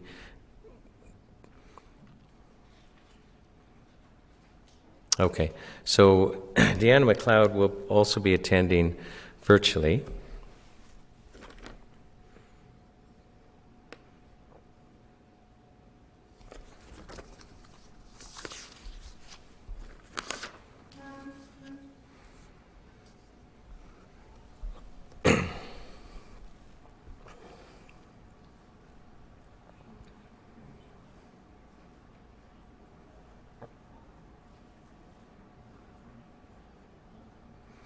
Deanna, can you hear me? I can. Hi, Sean. How are you? I'm, I'm well. It's good to see you. I'm going to ask if you could, for the record, state your full name and then spell your first and last name for the record. Um, so my name is Deanna McLeod, and so you want me to spell it now? Yes. Okay, so that's D E A N N A. McLeod is M C capital L E O D. And I'll ask um, do you promise to tell the truth, the whole truth, and nothing but the truth? Yes, I do, to the Nope. best of my abilities. To just introduce you to the commissioners, you've studied immunology and psychology at McMaster University, Yes, that's correct. and then you worked in the pharmaceutical industry for 10 years in medical, in marketing, and sales, and you specialized in the field of oncology. That's correct. You became concerned with the tendency towards biased reporting by some pharmaceutical companies, That's correct. and then you actually founded an independent medical research firm uh, in the year 2000 to assist clini- uh, clinicians in preparing objective, evidence based guidelines. That's correct. And your company is called Kaleidoscope Strategic. So it's an independent medical research firm. That's right. And since March of 2020, you became very interested in COVID science. And my understanding is, is that your team has spent more than 3,000 hours conducting COVID related research. Um, at, at the very least, yes. Okay, yeah, you smile, so it's been more. And we've asked you to come here today to share your research concerning children and vaccinations. And my understanding is you, you have a presentation to do for us. Yes, that's correct. So um, if I think screen share is, share is enabled, and if, if you would like to, Okay, let me just see. Let me know when you can see my screen here. And we can see your screen, and we've got it on full screen with a slide that says it's time to stop the shots. Fantastic. So let me know when you'd like me to start. Oh, you can start right away. Okay. Well, thank you very much for having me. Um, it's a real privilege to be um, testifying at this uh, inquiry. Um, and what I'd like to do today is walk through some of the data related to uh, use of the COVID 19 vaccine specifically in children, and that will be defined as children uh, less, uh, children will be defined as anyone less than 18 years of age. Um, and presently, I'm I'm just going to summarize really quickly some of the NACI co- um, recommendations. So, children 16 years and older were lumped in with adults, uh, and the vaccines were rolled out right at the beginning um, in early 2021. Um, and then subsequently, the Health Canada approved the vaccines for uh, children 12 to 15 years old, uh, followed by uh, children 5 to 11 years old, and finally, most recently, children six months to four years old. Um, so that's referring to the primary series, which is the initial two doses for everybody um, above five years, and for those less than five years, it's three doses. And so NACI, which is uh, the immunization, um, the group that basically creates the guidelines for immunization in Canada, uh, also recommends boosters in children five years and older, uh, preferably the Omicron booster. And most recently, their guidance uh, specified that uh, a spring booster might be necessary for those who are immunocompromised. So basically, uh, our health authorities in Canada are recommending um, not only the primary series for most children, but a, uh, a series of boosters as well, depending on how old they are and especially use of this Omicron booster. So what I'd like to do today is to walk through uh, the clinical data that supports those recommendations. So our firm specializes in run, you know, analyzing clinical trials. And what we do is we see if the data, the, the rigor of the data supports the recommendation. So we'd like to, to walk the, the group through this type of analysis today. So, um, when we're looking at children, one of the things that we really need to remember is that they have a number of quality life years ahead. And so when we're thinking about uh, use of an agent, what we really want to do is we want to make sure that it's ex- it's been rigorously tested for safety. Um, because if there is something that uh, is unsafe, it has the potential for injuring a child and they would lose a lot of quality life years. That would be more quality life years lost than, for instance, somebody who has one year to live who's injured by a vaccine. That would also be a loss, but not to the same degree as, for instance, a six month old who's injured by a vaccine. And so the precautionary principle um, and a lot of the rigor in testing was put in place whenever we had um, thalidomide, which was approved as something safe and, and uh, appropriate for morning sickness. And we only found out that it actually caused uh, considerable harm to uh, the unborn child, which was only really recognized whenever they were born. And there were there are quite a few deformities, especially in their their uh, hands and legs. So, the other thing that we want to consider when we're looking at these COVID nineteen uh, injections is the type of product they are, and so these are considered gene therapy, and so they're gene modifying products. Um, and if you look at the FDA, what they'll do is they'll talk, they'll say that for gene therapy, um, and this qualifies because it teaches our cells to produce a protein via mRNA that um, the types of side effects that could happen with gene therapy as a class are, are broad and, and uh, difficult to predict. And therefore, uh, 15 years of safety testing is recommended for gene therapy products. And so what we're going to be looking at is, you know, are the the trial designs that were proposed for these vaccines rigorous enough to identify all of the different safety issues that could arise from using gene therapy. Uh, and finally, uh, at the time when these vaccines were being approved for children, we knew that there were rare side effects, one of which, and the most concerning of which, was myocarditis. And so, uh, because you can detect myocarditis uh, at a preclinical or a subclinical level by measuring troponin, we'd want to see uh, rigor in testing, both clinical in the sense of symptoms, but also um, a lot of lab testing in order to see if there's any type of uh, side effects that are occurring that aren't quite clear from a clinical perspective. And so we'd want to see rigor in testing in terms of um, a lot of subclinical testing, i.e. tests of, you know, troponin levels, you know, inflammatory markers, all sorts of different things because we know that we're dealing with gene therapy and we also know that we can expect certain types of side effects. Um, when you're conducting a clinical evaluation, basically the first question that you answer is, do they need them? Uh, and so when we're talking about kids, if we, if we realize by looking at the data that they aren't needed, then that would be the very first reason why we would not proceed because you should never give something that isn't needed. That would be applying the principle of minimal intervention. The second thing that we'd want to look at is do they work? If they don't work, then again, you don't give them to anybody. And finally, we'd want to make sure that they're safe. And again, safety being uh, particularly important in this particular context because children have so many quality of life years ahead of them. And we definitely don't want to be injuring anybody. So let's ask the first question Do they need them? So um, this is basically um, a plot that was taken from the Canadian COVID 19 Immunity Task Force. And in this plot, it basically shows that at this point in the pandemic, we're three years in now, and Omicron, which is a highly contagious variant, has been circulating widely for quite some time.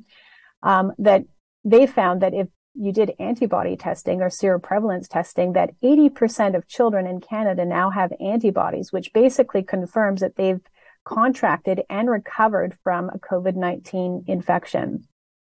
So we can expect, um, based on any principle of you know vaccine or natural immunity, that these people would be have some degree of immunity to SARS-CoV-2. Now we know that children were never really at risk of COVID 19 because there were very few um, severe cases of COVID 19 in children and, and almost no deaths whatsoever. So we know that they're they're quite healthy, and now we know that they also have widespread, long lasting, and robust immunity. So uh, how how robust is their immunity? So this is a study, and uh, I'll just walk you through this one table. And this is a, a, publication that was published by the Lancet Microbe, and it was a study, a retrospective study from Qatar.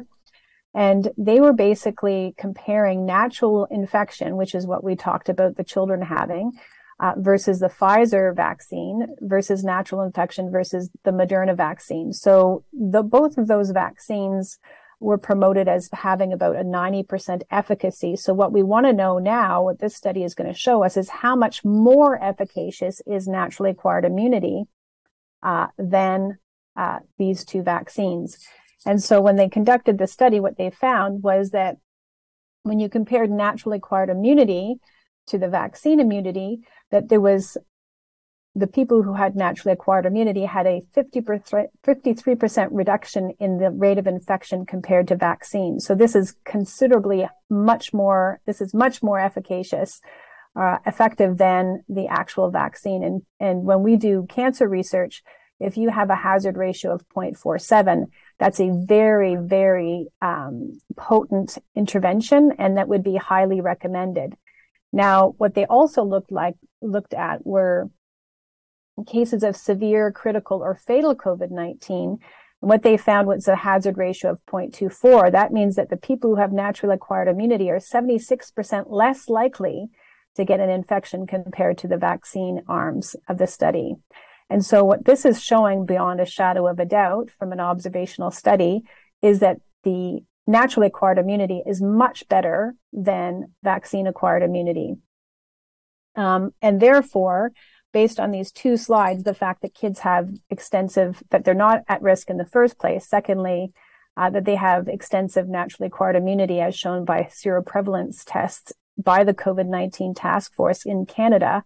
And the fact that uh, studies show that natural acquired immunity is much more effective than vaccine acquired immunity, we would basically say to the first question that no, there is no need uh, to vaccinate children based on a lack of I guess there's a lack of need. So then let's go on to the second question is, do they work? Um, and now when we're looking at clinical evidence, there's not all the science is the same. And I know that throughout the pandemic, many people have said we need to follow the science as if there was one science and one answer.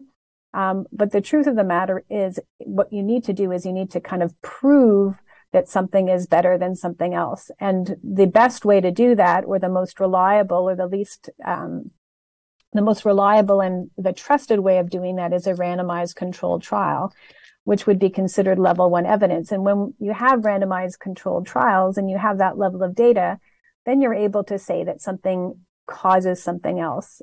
Any other level of data, uh, for instance, these types of studies down here, you would have to hesitate uh, in a causal relationship because you can show an association, but you can't show that something proves something unless you've randomized it and you've controlled for baseline um, influences.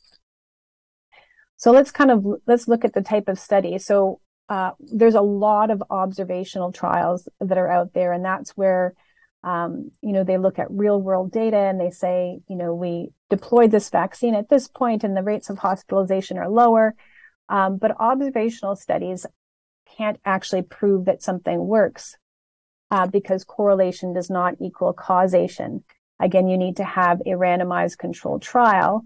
And because naturally acquired immunity is the current standard in the sense of children have extensive naturally acquired immunity, we'd actually have to compare the vaccine to somebody with naturally acquired immunity to figure out if the vaccine would be beneficial at this time.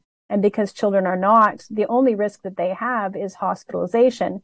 We'd want that to be the main endpoint. And we'd want to make sure that it would address hospitalization in a post Omicron era. And so we basically need to show a study that compared the vaccine to naturally acquired immunity, looking at hospitalization as the main endpoint uh, at a time when Omicron is circulating widely. And if you provide descriptive statistics, which is basically you might randomize something, but you can't statistically prove that something is better than the other, then that isn't sufficient proof to prove efficacy. So um, here is what I think, or our team thinks, would be the ideal trial to prove that COVID 19 vaccines are beneficial for children in Canada at this time when Omicron is circulating widely. You basically want to look at, at children who are at risk of severe COVID 19 only because healthy children are not at risk of severe COVID 19. You want to do it during the time when Omicron is circulating widely because it is a gene therapy, you'd want to make sure that the population size was enormous 80,000. The original trial was probably about 40,000. Uh, that it was randomized, that you compared the gene therapy to natural acquired immunity, and that you looked at hospitalization. And that you followed this for 15 years as per the gene therapy guidelines from the FDA. Um, but again, when we're looking at the vaccine trial design for the COVID 19 vaccines, we see that the studies were conducted in a pre-Omicron era, which basically makes them clinically irrelevant um, for a post-Omicron era. They were conducted in children who were healthy and had no prior COVID-19, which doesn't reflect at all the children today. Uh, the population size was very small. Um, for their main endpoint, it was less than 500 children per cohort. And um, instead of comparing the gene therapy to uh, naturally acquired immunity, they compared it to the use of the vaccine in young adults. So what they actually compared for their primary endpoint or their primary comparison was the gene therapy versus the gene therapy. And that's called a no lose trial design. It's when a company basically wants to show that their trials are positive, they'll do a non inferiority trial against their own product um, because they want to stack the comparison so that the uh, you know, if they felt that natural acquired immunity would be uh, that they would lose to naturally acquired immunity, they choose a comparator that they know that they can beat or be equivalent to. And so this is not a surprising trial design um, for a company that basically wants to make sure that they get positive trial, uh, trial, tri- positive trial outcomes. And again, um, what we'd want to see is uh, hospitalization as the endpoint, but what they actually looked at was neutralizing antibody titers. Um, and I don't want to bore you with something that's too complicated, but basically a neutralizing antibody titer um, is what they're they're doing is it's it's considered a surrogate or a correlate of prevention. They're going to argue that because the antibodies change, then there's some sort of level of immunity, and therefore that immunity would extend, for instance, to lower rates of infection, perhaps, or lower rates of hospitalization. Um, but according to uh, the New England Journal of Medicine recently, a recent article published there, they they've argued that a in the post Omicron era, antibody levels are not a surrogate or a correlative prevention for hospitalization, and so it should not be used. Um, they had a component of the trial design where they did compare the gene therapies to placebo, um, but one of the things that should be noted in this particular area is this is descriptive statistics and they can't be shown, they can't be used to prove superiority of the vaccine, even though the rates of efficacy were rated and they were told that we were told that it was superior to the placebo because they didn't do any statistical treatment on this data. You can't actually use that as proof of superiority. Again, um, so at this time, there is no trial that's in existence that shows us that this COVID 19 vaccine is superior to naturally acquired immunity, the current standard, and that it is able to reduce hospitalizations or severe COVID 19 in a post Omicron era.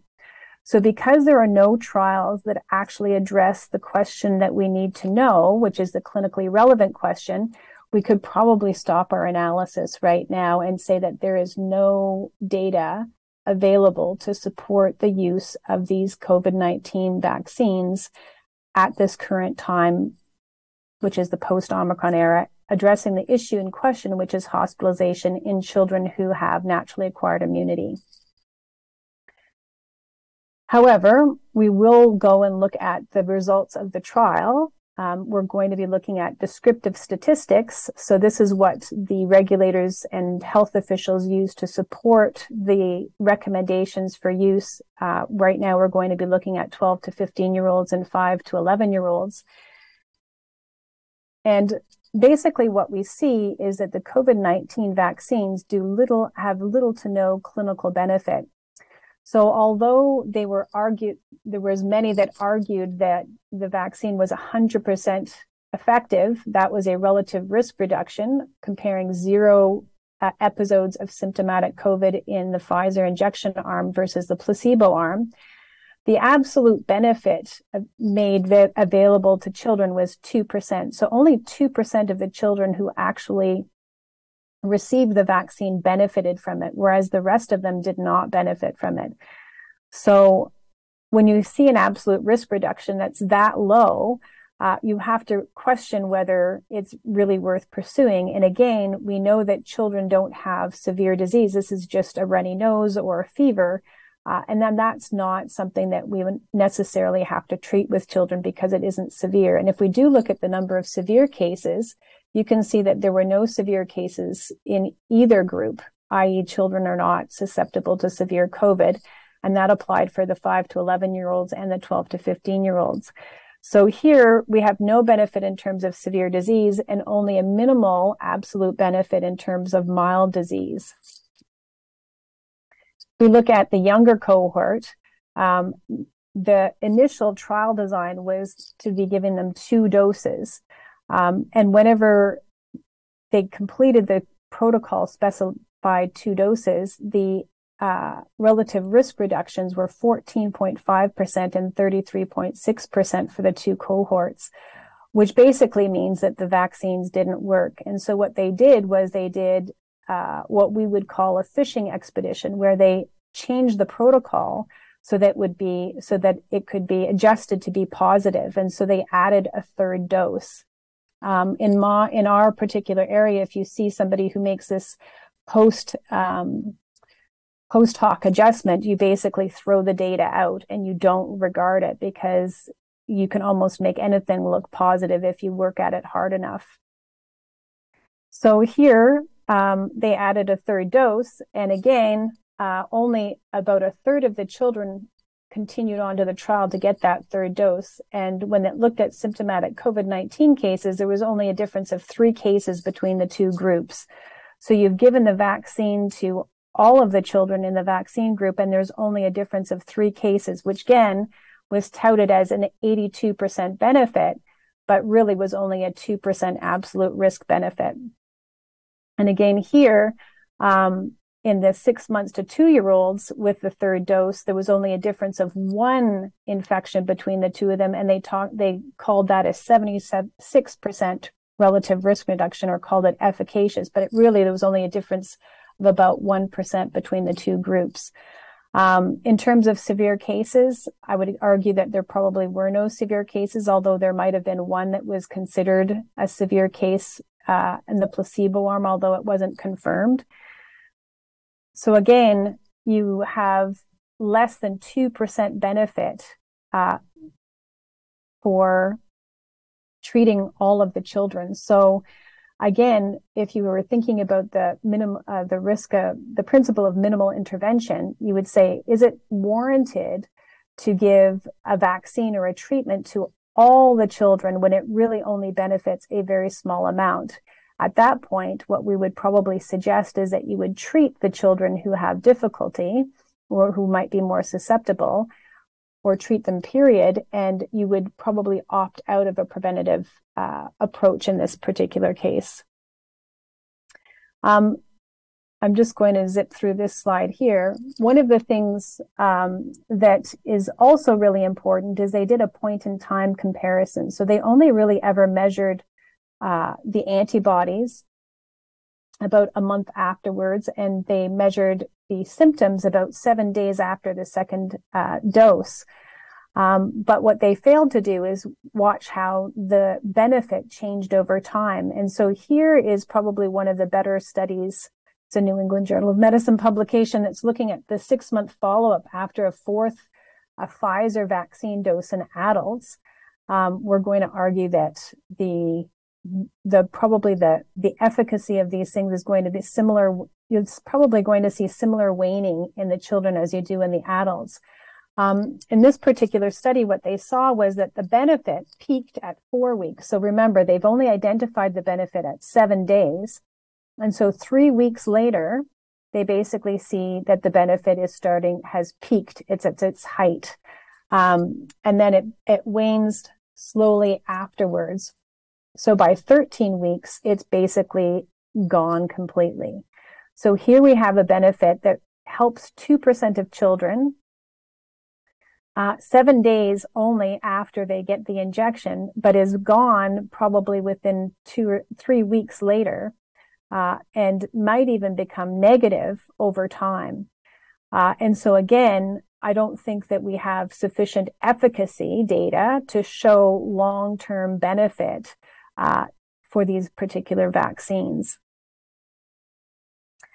So because the vaccines wane, the boosters are required. And because we're now in a post Omicron era, um, we've been proposed that the Omicron booster is the solution to the problem of waning efficacy. And so this is basically the results of the BA1 Omicron booster trial, which was used to support the use of these particular, uh, the recommendation of for use of these vaccines in children this particular vaccine being the Omicron booster.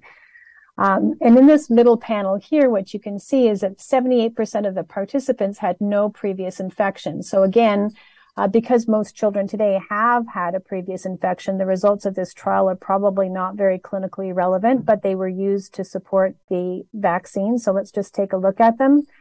Um, and our regulators argued that the level of antibodies were higher for the Omicron booster uh, than they were uh, before they received the booster on day 29 after their booster than they were before the booster. So you see this jump in antibody levels like this, and that the antibody levels for the Omicron booster jumped higher than they did for the regular booster. And therefore, they argued that the Omicron booster was more effective than the regular booster. Now, again, if we go back to what we know about correlates of prevention, um, it is clear that antibody levels are not a correlate of prevention for um, for hospitalization, for instance, or even symptomatic COVID-19 in a post-Omicron era. So therefore, all that we can say based on this is that both groups got antibodies after they received the injection, and we can't infer anything regarding the actual immunity. However, they did happen to measure the immunity in this particular study, and what they found is in the group that had lower antibody levels, they had 1.5% infection rates. And in the Omicron booster arm, they had higher rates of infection following those antibodies. So this goes to prove that antibody levels are not a correlate of prevention and that there were higher rates of infection on the arm uh, that was the Omicron booster arm. And regardless of the results of these trials, this trial, i.e. showing higher rates of infection and not being a correlate of prevention, um, our health authorities went ahead and approved this particular uh, thing for children without any specific testing in children. This actual study was run in adults. So the study in my mind would be negative. It would not be applicable to children. And yet our regulators and particularly NACI recommended these agents in children. So on to the next question. I would say for the question where it says, do they work? The answer probably would be that there's insufficient data to support the fact that they work. Um, and until they prove that it works, then we should assume that they don't work. In terms of safety, um, again, when we're looking at new agents, what we want to see is preclinical testing. And the one thing to note about these particular agents is that the normal type of testing that you would do, uh, the rigorous preclinical testing for the COVID-19 jabs were not done. So in terms of oncotoxicity, we want to make sure that it doesn't cause cancer. Reprotoxicity, we want to make sure that it doesn't cause infertility. And genotoxicity, we want to make sure that it doesn't harm your genes or your genome. And so none of these tests were done. And so the thought of giving these to children without having done these basic tests um, is very disturbing. In, if we look at the clinical testing that was done, we would want to see extensive testing because again, we're looking at gene therapy and the FDA recommends up to 15 years of safety testing for gene therapy. Uh, we know that uh, infl- inflammation is a known side effect. Uh, you know, whether it's myocarditis or pericarditis or uh, encephalitis or any of a number of different um, inflammatory reactions that we've seen associated with this. And so what we want to see is clinical testing in the sense of monitoring of a broad range of symptoms. But we also want to see subclinical testing. We'd want to be measuring troponin levels to see if there's any cardiac damage. We'd want to see D-dimer levels to make sure that there's no coagulation occurring. We'd want to see C-reactant protein to make sure that there's no inflammation. Um, but when we looked at these studies, what they did was they basically measured reactogenicity, which is COVID-like symptoms for seven days only after receiving the injection. Um, and then if somebody had a severe or serious symptom, they would follow that person for up to six months. Um, and when they basically recommended that this, these particular COVID-19 vaccines be released to market and used in children, only two months of data had been collected. So that's two months of data out of the 15 years that should be done for gene therapy. And even within that context of running a study for two months, they only actually looked for side effects for about seven days.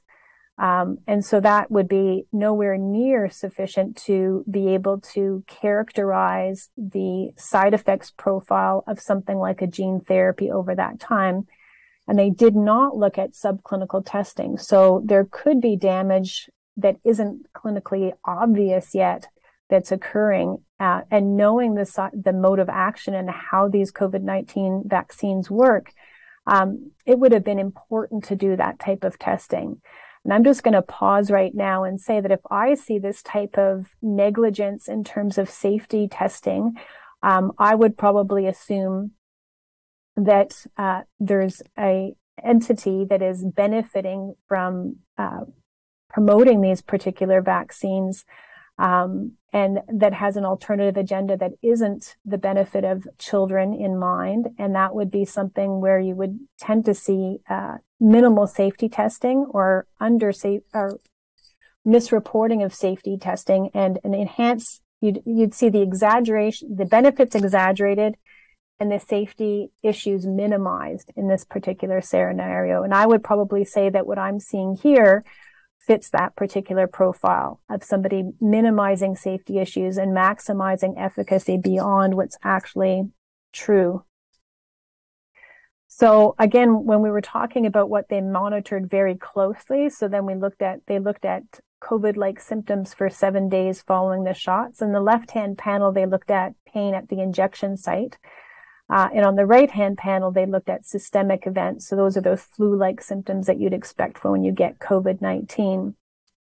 Now, I just want you to remark that after these injections, after the second injection, and these types of side effects occurred both at the first injection and the second injection, what you see is almost 80% of the kids having pain in their, their arm where the injection occurred probably about 30% of them having significant pain in their arm, and probably about 1.5% of them, and 1.5 in kids, 1.5 in 100 children's arms were so sore that they actually couldn't use them the next day.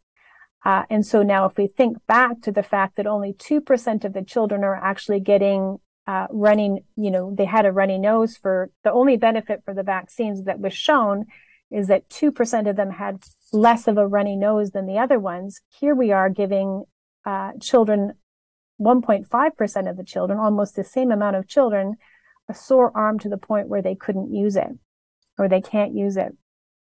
If you look at fever, another 2% of them had a fever greater than 40%, which is actually very serious. Um, in terms of fatigue, another 2% uh, were so tired they couldn't get out of bed and couldn't carry on their daily activities. They may have required medical care or a visit to the ER, ER or the hospital because of it. And again, 2% of them had very severe headaches and 2% of them had chills.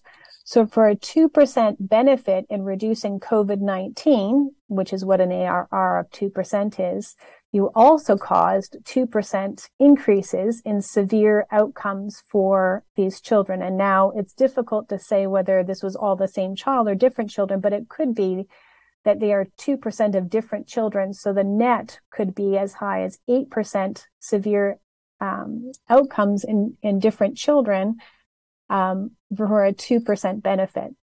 Um, again, if we were to consider that right now, just the risk, the clinical benefit ratio, considering the risks over the benefits, you would probably say that at this point it's negative already. However, it's important to look at the overall. Remember that they were following severe and uh, serious adverse events for a month to six months. Uh, and at the two month uh, follow up for this particular trial, we noted that the severe adverse events for children in who received the Pfizer jab versus the placebo were higher. So there were seven severe adverse events in the COVID vaccine arm versus two in the placebo arm. So that's a relative risk increase of 249%. Um, and if we look at serious, which is basically people who are have to have be hospitalized, inpatient hospitalization, have life threatening, maybe death or even being permanently disabled. Again, you have more of those in the Pfizer arm, the Pfizer COVID-19 jab arm than you do in the placebo arm. And that's an, a relative risk increase of 299%.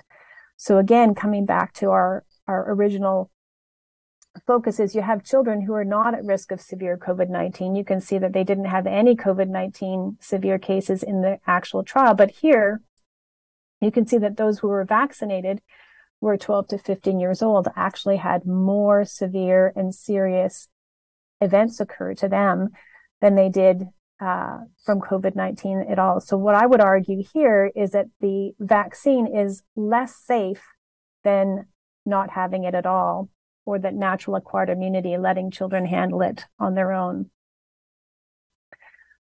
So again, our regulators are recommending booster shots to these children. And so this CDC graph basically shows the side effects that you get with each dose of the, the vaccine. So this is the first dose. This is the second dose. You can see that 80% of children or greater than 75% of children for the second and the third dose, the third dose being the booster, um, have side effects or systemic reactions that they're serious enough that at least for the third dose, 26% of them can't carry out their daily activities. 20% of them are unable to go to work or school after they receive that third dose. And one of them, 1% requires medical care. Again, uh, if we were to go back and think about naturally acquired immunity and the fact that it's much superior to COVID-19 vaccines, then we would say it's not needed. If we looked at the, whether the vaccines are working, we'd probably say they aren't. But one of the things that's very clear is each time we give one dose to a child, we actually cause a severe amount of adverse events. Uh, to the point where 20% of them are unable to go back to go to school um, following the injection. So let's talk about myocarditis. So this is a well-recognized side effect of the COVID-19 mRNA uh, vaccines. At this point, there's as many as one in 5,000 males aged 12 to 24 that can get myocarditis after the second dose. And we now know that that's an underestimation because um, there's studies now that look at troponin levels. Um, and I think it's one in 300 people who get um, the COVID-19 vaccine actually has elevated troponin levels, meaning that uh, it, it's a sign of cardiac harm. And we do know that severe myocarditis weakens your heart um, and that your uh, heart muscle can't regenerate and it could infect uh, the transduction of the heart and therefore result in severe outcomes, especially with exercise or exertion. Um, the mortality rate is up to 20% higher for people who have myocarditis at six and a half years. So this is nothing to disregard. And especially if we're thinking about injury in young children and the fact that they're going to rely on a strong heart for the rest of their life, any type of damage that occurs presently uh, might have um, unknown consequences long term. So the last thing that I'd like to touch on is uh, excess death and all cause mortality in Canada presently. These are data pulled from Stats Canada. What we can see is uh, leading up to the pandemic or the COVID 19 crisis, uh, there was no excess death. So that's this looking down here. And then with lockdowns, when lockdowns were initiated in the age group of zero to 44 years, there was an increase in excess death uh, that was timed after the lockdowns. And here we can see that the first dose of the COVID 19 vaccine was administered to people, generally speaking, so that would not have included children. And then a second dose uh, was administered here. And with this second dose, what we can see is another increase in excess death across Canada, uh, timed with the second dose of the vaccine. Now, it's hard to to play to prove that this was related to the vaccine or um, that excess death, but we do know that the excess death is occurring in those who are zero to 44 years, which is the segment of children, and that it is timed with the vaccine. So, um, if we looked at the number of COVID 19 deaths in that age group, you can see that the deaths are minimal compared to the excess deaths during that time. And so, what we would do is we would look at that and would say that that's a concerning signal there's a temporal association that would need to be investigated and proven to be untrue, or that we'd want to see extensive safety testing before we would move forward with recommending a vaccine that had this type of association in children. So just winding up, do they need them? No. Do they work? No. Have they been proven safe? No. And these are the countries that at this point in time have basically chosen to not pursue COVID 19 vaccination in children and young adults. Um, among those are a bunch of, um, you know, uh, studies from Europe. Um, again, England, Australia has made those changes. And more recently, uh, the World Health Organization has categorized as of yesterday children as a low risk of COVID-19 vaccination and therefore low risk of COVID-19, severe COVID-19, and therefore uh, do not recommend vaccinating them moving forward. So the question that I have at this point is how is it that our regulators are recommending these types of treatments with data that clearly does not support their recommendations. Um, and so one of the things that we do when we're looking at, um, you know, data that looks like this, where, you know, the, the efficacy and the safety have not been sufficiently supported, um, is we look to see if there's any conflicts of interest in the people who are responsible for making those de- decisions. And so Dr. Carolyn Quach-Thanh is that the NACI chair at the time that the COVID 19 vaccines were approved. And so those would be uh, the shots, or that COVID 19 was declared and the COVID 19 vaccines were approved. And one of the things that we noted was that uh, she received a $2.6 million grant from the CIHR to study various aspects of COVID 19 right when the pandemic was declared. Uh, and she's gone on to receive more than $10 million in grants to study COVID 19 and the and, various topics since the time of the pandemic. Uh, and so I would probably argue that um, that's a lot of money going into somebody's research career on a on a, a product that um, may or may not be beneficial for children.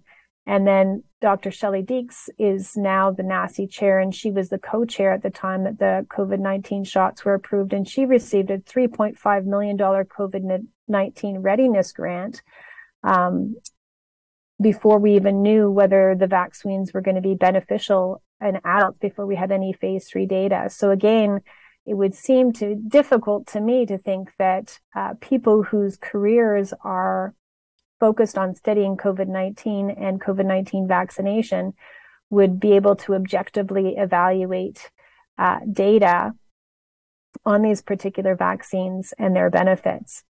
Um, and so I'm just going to end with that there uh, and turn it back to you, Shawn, Uh, I hope that, that that we've covered a lot of data there, but I think that there's enough to say that there it's questionable as to why these vaccines were ever really approved in this particular uh, cohort of, of children at the time that they were. Yeah, I, I'm curious, Deanna, because you had hinted during your presentation um, that you kind of questioned who benefited from this. You were basically saying that the benefits were exaggerated, um, and the opposite uh, with the safety concerns.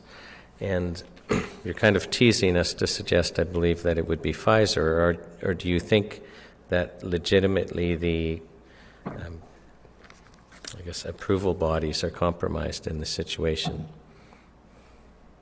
Um, so I think that the way, the manner in which the trials were conducted were and reported basically maximized benefits and minimized safety.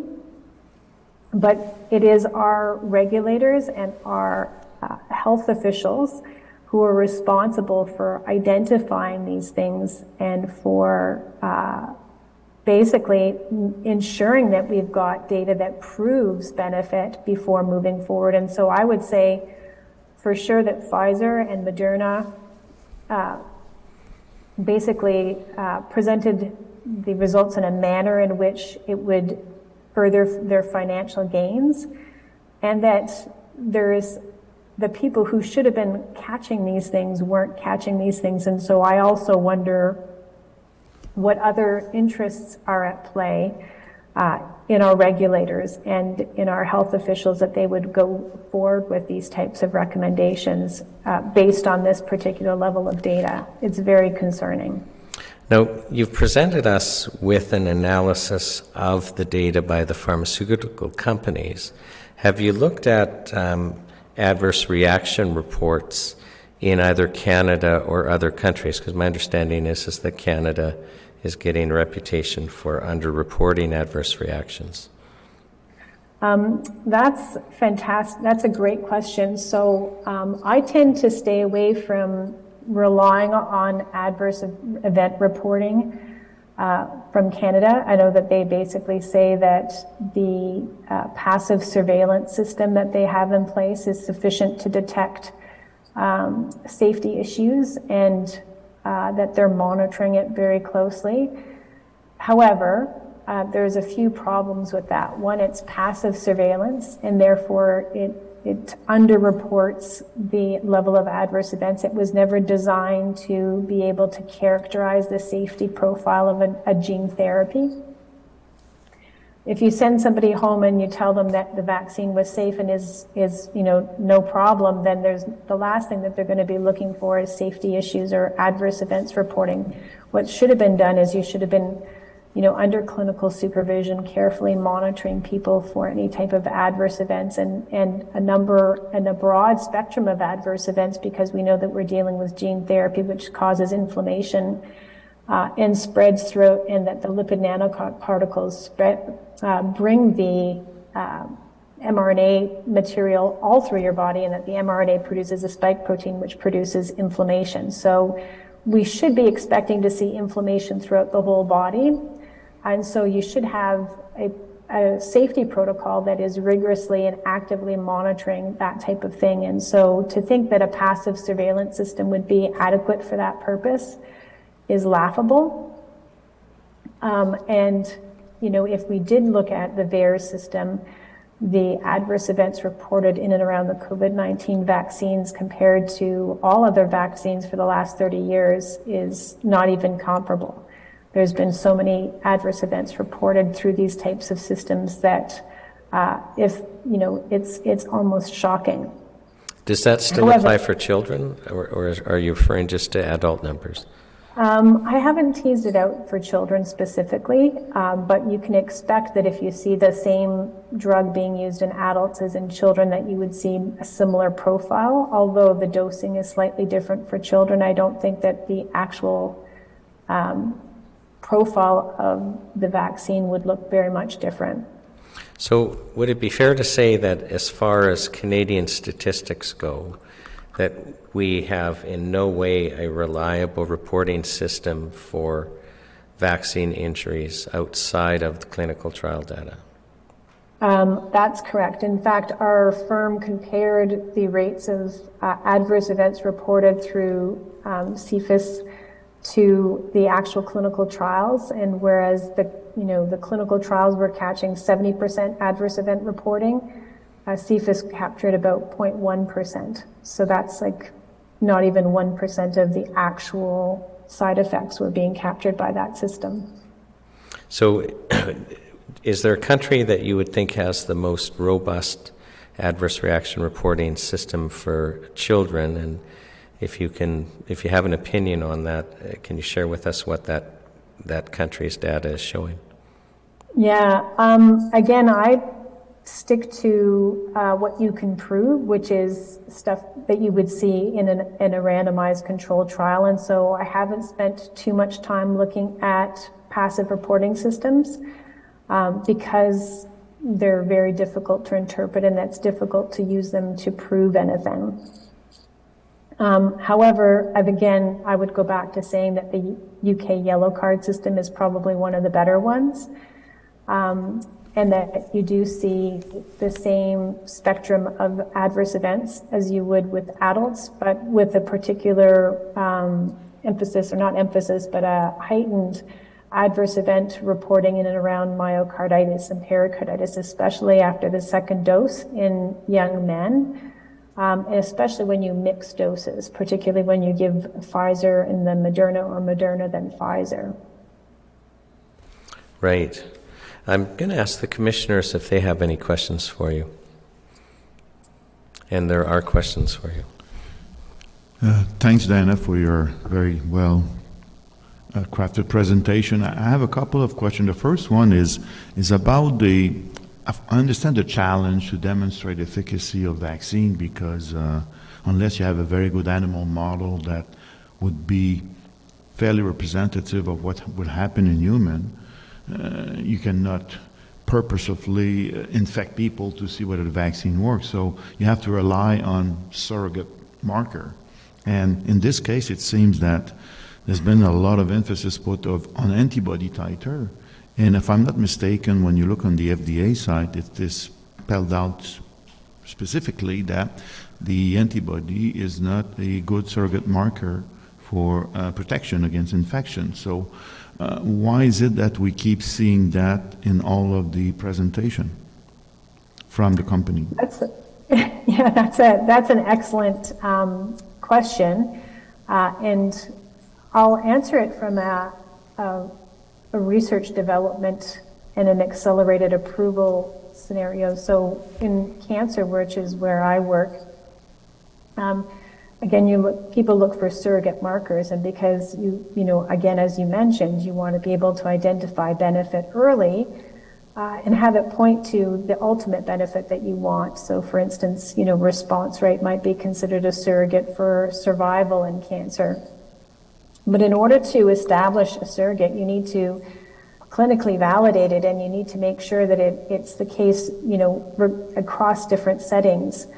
Um, and in this particular scenario, across you know various variants as well. Um, and so, although uh, you know there was quite a bit of testing done for the original in the original trials where they felt that it was valid in the sense that the antibodies could predict symptomatic COVID-19 in the pre-Omicron era, and I would probably argue that that's not the case. In the post Omicron era, they now acknowledge that it isn't a correlate of prevention, which is the proper terminology for it in the, in the vaccine world. Um, and it isn't a correlate of prevention for hospitalization and for in the post Omicron era. So, to your point, this antibody testing that perhaps they used because they wanted to find a surrogate it is is not validated and it has not been validated, so they cannot use it. But why have they been using it? And I think that when I see this type of thing, it's because regulatory bodies um, have bowed to the pressure of somebody in order to expedite approval. So if you want expedited approval of something, if you want to have accelerated approval, get it to the to the market much more quickly, you tend to rely on surrogate markers. And so I would probably think that there is some sort of organization, entity that is highly motivated at getting these vaccines to market as quickly as possible. I know that there's quite a few people who, um, you know, are considering this maybe to perhaps a, a global uh, goal to be able to work together to get things to the market much more quickly. But I think that uh, that's only a benefit if you've done the rigorous testing that you need to make sure that these things are safe and effective. Because if we're getting things to market that are harmful and we're making sure that they're in the arm of every single person on the, the planet and it hurts them, especially our children and our future, then that's of grave concern. I also have a sort of a question about the documentation you've presented. I know that you have done a more extensive analysis on the conflict of interest. I think you did a presentation uh, on that, which which was more detailed, if you want. Because one of the questions that I had is, is there any sort of practice or regulation that would prevent that people that are called on in our institution to to qualify the relevance of any medical treatment would have to actually be shown to be exempt of conflict of interest. It's probably not enough just to declare it at one point. It, is there something that is preventing these people from acting there? Obviously, doesn't seem to work. If there's anything, are you aware of anything like that? Um, well, I think that um, there's whenever conducting the conflict of interest work, and we have another presentation at the, the Citizens Inquiry here um, coming up that will delve into that in a, a, little bit more detail, and you can go on the Canadian COVID Care Alliance to see a more detailed analysis um, as well. But on that note, I think that uh, the normal way that you look at conflicts of interest is to simply look at uh, has a pharmaceutical company that stands to, to benefit from uh, positive recommendations in this case would be Pfizer and Moderna. Have they directly paid anybody who's involved in um, the decision making?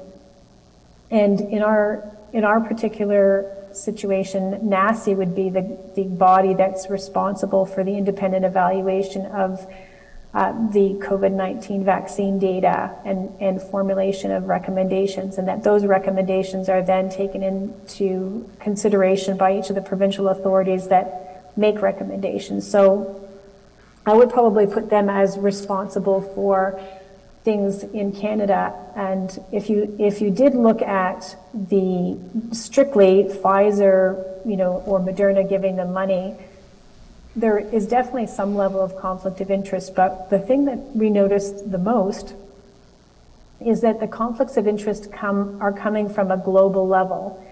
So they're being channeled down through traditional funding levels, for instance, with the Tri Council. However, the research agenda is being set by global bodies, for instance, GLOPID-R, which is a global research network, uh, whose membership are uh, vaccine manufacturers and NGOs that are have a pro-vaccine agenda.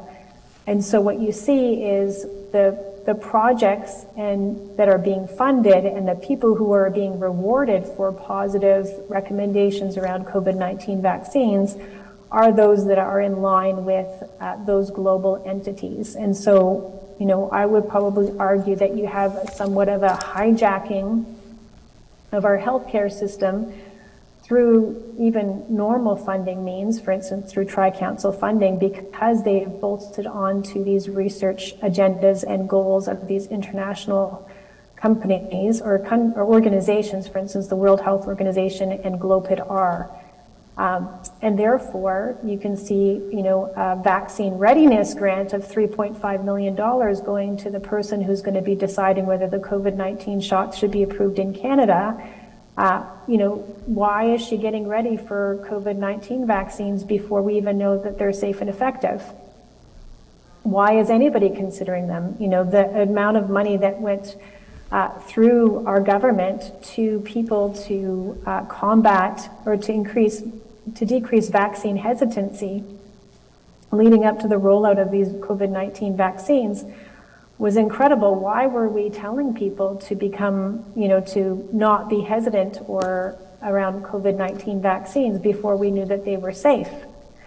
Um, these are, I think, really important questions that we need to be answering. Who, why, why were we having a, such a pro-vaccine stance, and why were the studies designed to make the co- vaccines look so favorable, and why didn't our regulators stop these vaccines because they didn't have the sufficient level of, of safety and efficacy data needed, especially in children?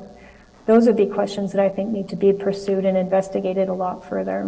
So, Deanna, if I might just add to what you're saying, is the, um, as you're aware, the regular drug approval test in C.08.002 of the drug regulations was abandoned for COVID 19 drugs. And the interim order that's, that substituted the regular objective test of safety and efficacy and, and produced a subjective test did something also interesting is it exempted um, the government and COVID 19 drugs from several provisions of the Food and Drug Act and regulations. And one of the regulations prevents the importation of a drug if there isn't a, a drug approval. And that was exempted. So Her Majesty purchased a large amount of these vaccines and was permitted to import them and distribute them to the provinces um, while waiting for herself to approve the vaccines. So it was kind of a classic conflict of interest where the minister was allowed to purchase and import and distribute while she waited for her servants to approve them. So I, it, it, there's just so many interesting things about this rabbit hole. Mm-hmm. And I, I think that, um, you know, you, I'm, I'm very hopeful that this inquiry will serve the purpose of evaluating all of these things because one of the things that we need to really be mindful of is if a pharmaceutical company sees that this tactic has been successful, I will guarantee you that this is not going to be the last time we see it.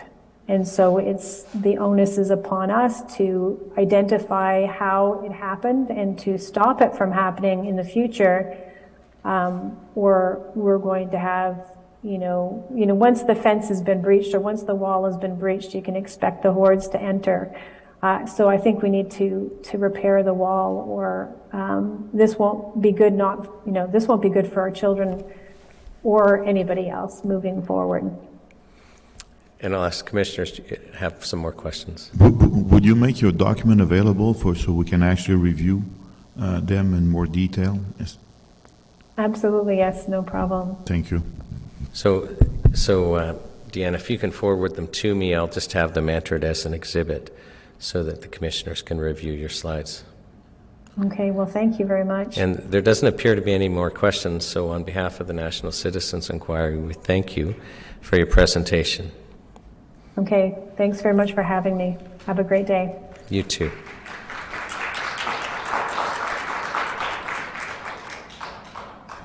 So um, I'm, I'm going to consult with Scarlett and the commissioners, but it's five o'clock and we have uh, an in person witness that I would suggest that we get through. And then um, Mr. Palmer has been sitting all day to finish. He figures he has about 15 minutes. So that would be two 15 minute witnesses if the commission is, is willing to do that. Does that sound reasonable?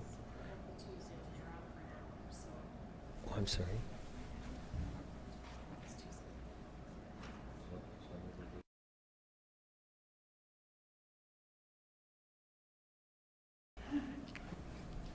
So, are we on? Are we live?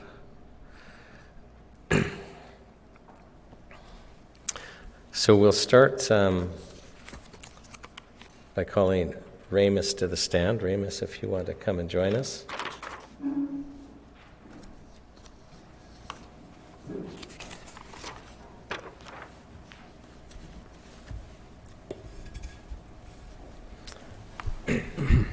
And Ramus, we, we're sorry that we're running a little behind today. I'd ask if you could state your full name for the record and then spell your first and last name for the record. Thank you for having me. My name is Remus Nasui. First name spelled R E M U S. Last name spelled N A S U I. And do you promise to tell the truth, the whole truth, and nothing but the truth? I do. Now, my understanding is, is that you've been a paramedic since 2002. That's correct. Yeah. And, uh, but you were working for a district that at the end of the day did not require vaccination. They did not force us, they gave us the option to test. Right, okay. So you haven't lo- lost your job, I did not know. um, but you did um, come down with COVID and now you have natural immunity. That's correct. Yeah. Now, but despite the fact that you didn't lose your job, there was um, a difference in how you were treated, and I'm wondering if you can share with this inquiry um, the difference in how you were treated. Of course, yes. Uh, we were given the opportunity to continue employment as long as initially during the uh, during the first during the second wave, the Delta wave, after the vaccines were rolled out and vaccine mandates became more and more prevalent, we were given the option to do a rat test once a week. And we had to submit that prior to coming to work to be allowed to fulfill our shifts.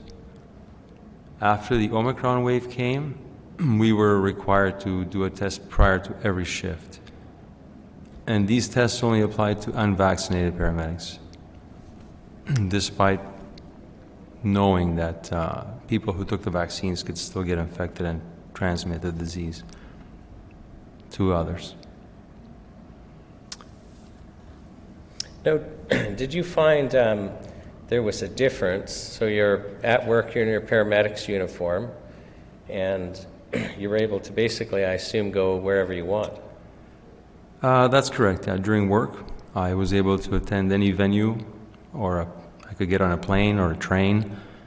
Uh, I could go into an arena, a restaurant, uh, gym, if I was required to provide care. Uh, then, as soon as I finished my shift and went home, I was uh, basically treated like a leper. I was unable to enter any venue because I did not have a vaccine pass. So you kind of experienced two worlds whenever you were on shift as a paramedic. That's correct, yeah. Um, can you give us some uh, examples of how it affected you not having a vax pass? Well, it prevented me from uh, traveling abroad to visit my father when he got sick. my family got kicked out of the um, recreation center that we attended for about two years prior because we were not vaccinated. So uh, I'll just flesh that out a bit. So your father was sick. Am I correct that you're an only child? That's correct. I'm the only child, yeah. And so, and it was somewhat serious. It was a blood clot, and he. That's right. So, um, how did that affect you not being able to go and care for your father? It was tough. And then you spoke about um, this club.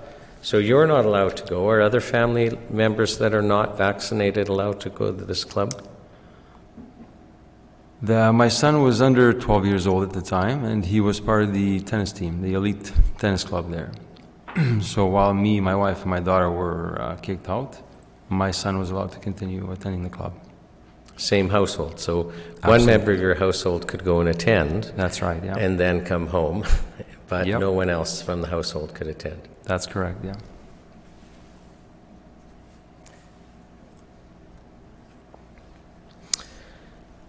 Now, did the culture change at work? So, um, after the vaccines and before the vaccines? Yeah, I would say it changed dramatically after the mandate rollout took place. The mandates and the Vax Pass really created a lot of division in the company. Uh, the majority of employees took the vaccines, and I think it was either following the Vax Pass or an interview by our Prime Minister in Quebec where he labeled the unvaccinated as racist, misogynistic, extremist that the attitude changed significantly even within my company towards those who did not take the vaccines. So, but specifically, how did it change? So, when you went to work, how did their, your co-workers treat you differently? Well, within my company specifically, there were coworkers that uh, approached management to refuse working with unvaccinated uh, colleagues.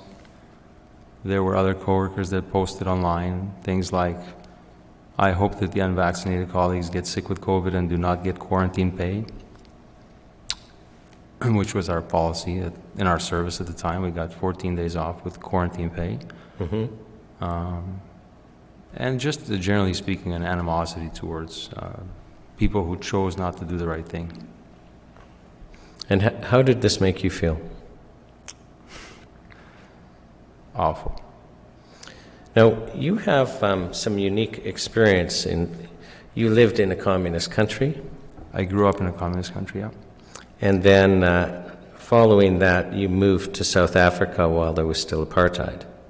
Uh, that's correct. I got there at the end of apartheid, 1991. And so, having had those lived experiences, how did you feel about the vaccine passports coming out?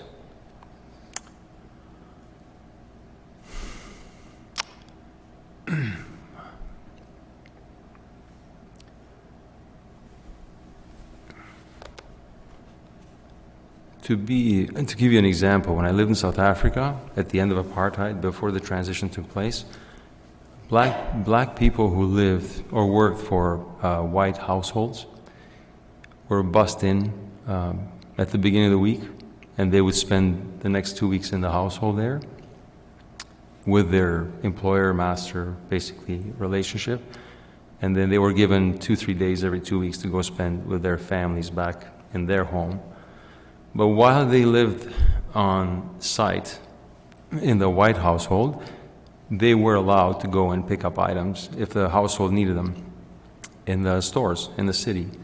But in order to be allowed to do that without fear of uh, arrest, they had to get a permit from their household owner that allowed them to leave the household and go into the city to purchase items. So they had to get basically a pass. Now, seeing that experience and knowing that that's wrong, because it's a discriminatory experience based on race, and we know it's not right to discriminate based on race, religion, political ideology, gender. I think it's really wrong to discriminate against people based on their medical choice. And it kind of reminded me of that. Because without a vax pass, here, you were not allowed to enter a variety of places. In fact, you were really unwanted. Now, in your job as a paramedic, my understanding is is that after the vaccines were rolled out in, um, I guess that would be 2021, um, you noticed a change in both the number of calls and the type of calls. Is that fair to say?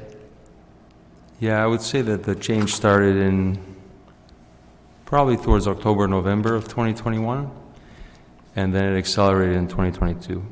And what was the change? I noticed a significant increase in calls for palpitations, chest pains, uh, an increase in sudden, uh, well, in cardiac arrests, first time seizures, um, a lot more calls than I was previously used to, yeah. So, what, when you say first time seizures, what do you mean? I mean, a person that's had a seizure for the first time in their life, despite living 30, 40, 50, 60, 70 years of their life without any seizures prior. No seizure disorder. Is that uncommon? In my experience, yes. And when you were talking about um, cardiac issues, um, can you kind of give us a feel for how much of an increase you experienced?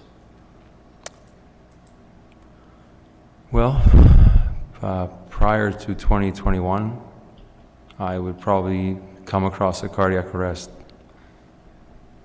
once a week to once a month. And during 2022, when the booster rolled out, it became almost a daily occurrence for a while.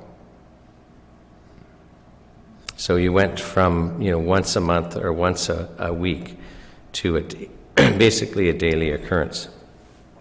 That's correct. Some days more than one.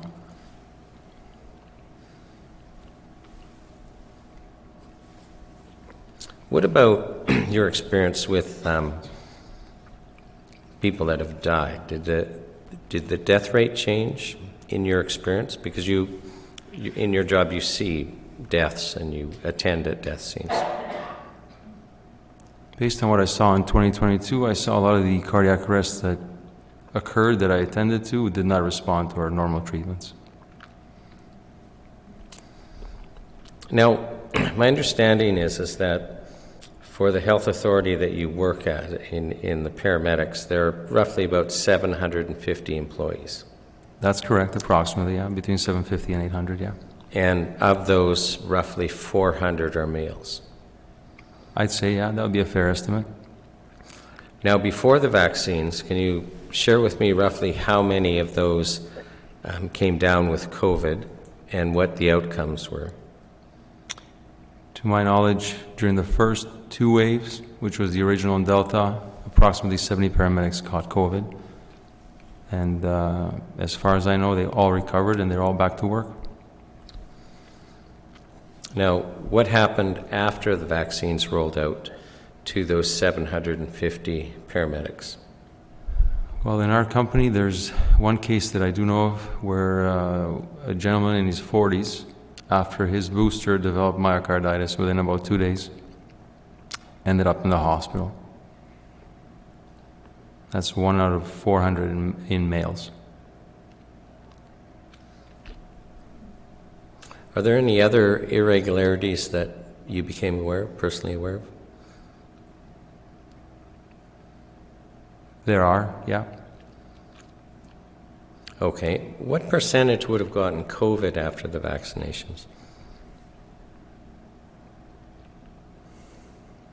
During the Omicron wave,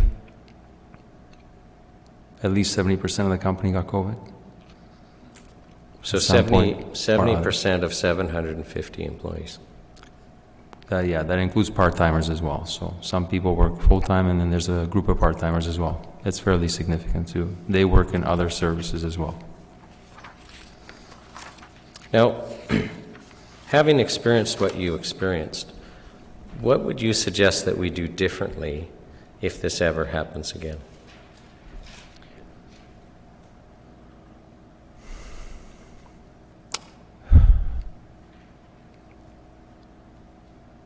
I would like to see bodily autonomy respected. I would like to see no discrimination based on personal choice.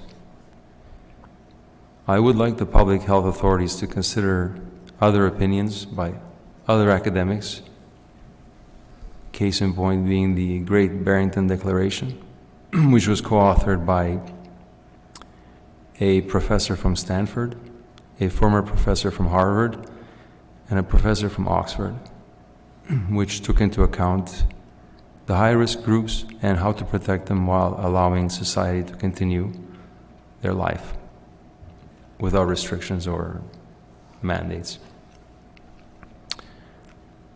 I would also like to see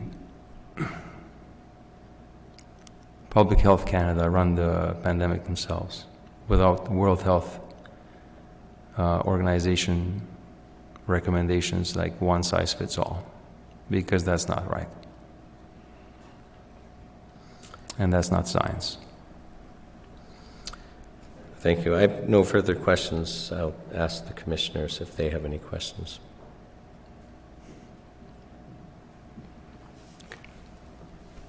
No questions. So, um, Thank you. Ramus, on behalf of the National Citizens Inquiry, we thank you so much for coming today and testifying.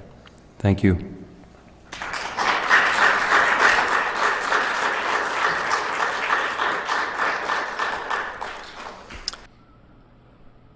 I have a couple of questions.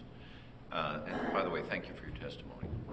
Um, I don't particularly understand how a newsroom works, particularly at the CBC, and you talked about a number of people. Um, At the beginning, you talked about Adrienne Arsenault coming out with this particular piece. In your experience in a newsroom, would Adrienne Arsenault herself or any of those other people just come up with a story and go on air? Or was this directed? Every story at the CBC National is, is a, a collaboration by many people, and there's a hierarchy of decision making. But a journalist, if I was in Adrienne's position, the buck stops there. You want me to say this? Show me the evidence that it didn't come from a lab before I go on the air. I was in a situation, a couple of times at CTV where I was asked to match a story by a competitor. And when I investigated it, I found it to be untrue by the people that were in that story. And I had to report back that I can't go on the air with this story tonight because it's untrue. And they said, well, the CBC or whoever put it on. I said, well, that's their error, not mine. And let's move on to the next thing. The, the reporter does is responsible for the words they speak. Another question. Um, you know, you, you showed us these organizations, whatever they were called, Trust Initiative, et cetera. And uh, there was one slide that you had multiple different uh, broadcasters on it. I don't know how many of there were, but there were there were many, many of them. Um, if I also understood what you were saying, a lot of these broadcasters worldwide were saying the same things at the same time. When does an organization go from an association to a monopoly?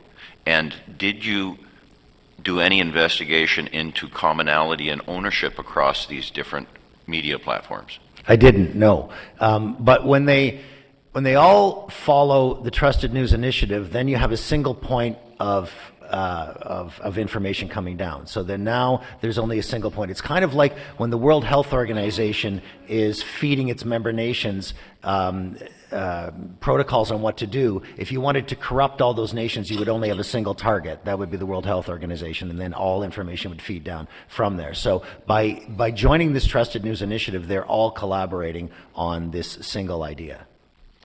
Um, another question. Given the current or the recent rewrite of the Canadian Broadcast Act, do you think that this rewrite will promote uh, independent journalism in Canada, or it, will it have some other kind of effect? I'm, I have to confess, I'm not familiar with the rewrite of the Broadcast Act, but independent journalism is not being promoted currently in Canada. In fact, the um, all of the money that's flowing to the uh, various uh, journalism organizations is not flowing to Rebel News, oddly enough, and they are the ones that I see doing the telling the truth. Uh, you mostly spoke about the CBC, but the other public or sorry private broadcasters in Canada, um, they were were they promoting these same kinds of stories? At the All time? of them, virtually all of them, all of the mainstream media are. They're all hooked onto this same IV drip of trust over truth. Um, I, I cut a lot of it out for time, apparently not enough.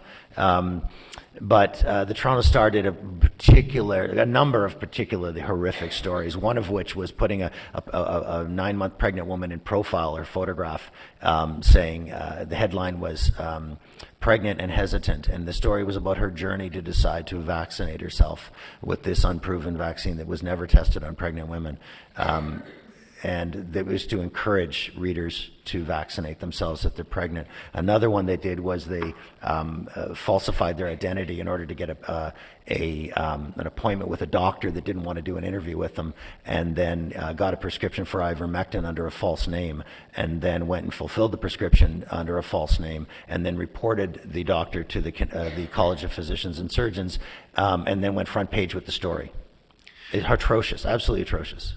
My last question is um, in the hearings in Truro, we had a number of uh, witnesses, um, extraordinary witnesses actually, uh, extraordinary Canadians, who came forward from different areas, different employment areas. We had nurses, we had doctors, we had um, uh, construction workers, I believe, who were fired from their jobs for either um, resisting the mandates or not getting the vaccinations. Are you aware of this happening with uh, reporters and journalists in, in this area as well? Like, I met one, and who approached me and said that uh, they worked for a major media organization, and I think they said they had to take the time off. They basically had to go home and not be paid, and then they were eventually let back in when the mandate dropped. But I, I don't know how many. That was one person who approached me, and I don't know if there are how many others there may be. Thank you very much. That's all I have. Anyone else? Mr. Palmer, thank you very much for your testimony. I think Uh, we- there's another one more question. Okay, thank you very much for your testimony. I'm wondering how, I mean, propaganda has been around for a long, long time everywhere. But I think in my youth it was not, at least I was not aware of it as much as I am. You've been working in the uh, news uh, industry for a long time. When did you start seeing that we were going in that slippery slope of pro- propaganda? And I guess the question I'm wondering about is what's the exit out of it? That uh, when I first started noticing it, I showed you was was, was within days of the emergency. The exit out of it is a big, big question because the CBC has not missed the story. The CBC has betrayed Canada and betrayed Canadians by resting on the laurels of decades of hard-fought journalists who did their work and, and entire careers of investigative journalism, and they're using that to trick us. So they morphed into propaganda in a moment of exception. The beginning of COVID, we were all on board with let's all go hide and stay home because we're afraid. But the period of exception is over. You could, you could forgive them for allowing themselves to be an apparatus of the public health because it existed. It was a broadcast system that we could send messages to on a daily basis. And in a moment of exception, you could say, okay, we're going to let the CBC be the public health system right now. But the emergency's over, and the exception still exists. So how we get out of this, I'm not sure. But there would have to be a wholesale redesign of the CBC because I think that it would be extremely difficult for the number of people in that organization to admit to themselves as they go to sleep at night that they cause deaths by misinforming people and disinforming people. It's a very tough thing to get out of. And, and if I can just break in, Commissioners, we have uh, Dr. Robert Malone coming on in five minutes and 24 seconds, and we should take a break before then. I don't and I want to mean, step I mean, no disrespect, Mr. Palmer. Your evidence has just been fantastic. But if uh, the commissioners agree, I think we should stand down for five minutes. And I'd like to recall to the stand uh, Mr. Rodney Palmer, who um, we didn't have time to finish him this morning because of another witness being scheduled. And Mr. Palmer, uh, I'll just remind you uh, that you swore to, or you promised to tell us the truth this morning, and you still uh, promise to tell us the truth? Yes. Okay, so I'll just ask you to pick up where you left off. Yeah, just to refresh, I was, um, if we can get the PowerPoint going, I was discussing um, the CBC specifically uh, as my role as a journalist there previously and the difference between news gathering and propaganda. And I'll try to um, just try to get control over this, which, and I'll go down to where I, the slide that I was at. Um, which was talking about the uh, the truckers' convoy and the nature of the photographs. Uh, these three photographs that had um, offensive racist flags, and those were the basis on which um, the prime minister said he would not speak to anyone at that uh, at the truckers convoy protest. And Rebel News had done an investigation showing that the flags uh, were there very briefly, if not for split seconds, and they were taken by uh, photographers that had been had associations with the prime minister's office. And we got to the point where um, the Rebel News reporter identified that the first tweet of the Nazi flag was by a man named Justin Ling, who works for the CBC. And the second tweet was by Amneet Singh, who works with Jagmeet Singh. And this was very curious because the source of who took that photograph was never given. And um, so Rebel News had done this amazing report, and I encourage anyone to look at it. It's about 17 minutes long. And it's by an excellent reporter named Alexa Lavoie. And they, pla- they plausibly connected these racist flag photos to Justin Trudeau, Jagmeet Singh, and a CBC reporter who's known for broadcasting propaganda against people who question the government's COVID response. So where's the CBC on this story? Why aren't they telling this story? And I would I would say that they're too busy practicing propaganda. While the Rebel News conducted the most important investigative journalism in Canada, I have not seen a piece that's better than this uh, in the last three years. And the reason this is important is because this was the Prime Minister's founding myth on which he declared the truckers' convoy to be racist. And this is what people across Canada heard. And I've had dinner with good old friends who say, damn those truckers, those racists, those Nazis. And I think, well, I was there and you weren't, but you know, I like to keep my friends so I don't say much. But this was a founding myth. It was a false myth. And it, it, it set the tone going forward for the Prime Minister to refuse to listen, to speak, to hear what those thousands of people wanted to say, and instead to invoke the Emergency Measures Act and have them cleared out violently. Another thing that was really significant was that uh, in December of 2021, a CBC reporter quit at, at um, CBC Winnipeg. And I had heard this interview on a podcast where this reporter, Marianne Klowak, who had 35 years of experience, I don't have 35 years of experience. This is a senior reporter, a senior journalist at CBC Winnipeg who, and, and when you're at a, a smaller city like Winnipeg and you've been 35 years in the CBC, you're a celebrity in your town. And people were coming up to her and saying, look at about the vaccine injury. And I know somebody and we're hearing these people and these stories were coming forth to her. And so she did an interview with a couple of them. And then she um, found uh, the Canadian COVID Care Alliance, which is an independent group of scientists who are publishing the truth about the, uh, for example, um, analyzing the Pfizer data that was put forth to, uh, to uh, promote the vaccines. And she put two of them into the story, and it was about to go to air and somebody said, well, wait a minute, this isn't what we're saying. We're not saying the vaccines uh, cause injury. We're saying they're safe. So we better send this down to the Toronto Health Department for approval. And so somehow the Toronto Health Department had editorial control over COVID stories at CBC Winnipeg. And they came back with, yeah, you can put that story out, but you can't use those two doctors with the COVID Care Alliance. You have to, to use these other two doctors who will say the vaccines are actually safe and effective. And things like this were happening so much to this reporter that she took an early retirement and left the job that she had loved her whole life and the people who become your family and your employer. So this happened. She's spoken about it publicly. At the same period, CBC Manitoba published a story that said any claims that COVID 19 vaccines may have long term side effects are completely untrue. So they had a reporter with people on camera, on tape recorded saying they were injured by the vaccines. They had two university professors, and this, these were top people. This was one at UBC named Steven Pelech, who is a, uh, as I understand it, he teaches uh, pharmaceutical regulation and development and another professor of virology at uh, the University of Guelph who had actually received money from the government of Ontario to develop a COVID vaccine. So these weren't just people talking through their hat. They were the top authorities that any journalist would go to for expert opinion.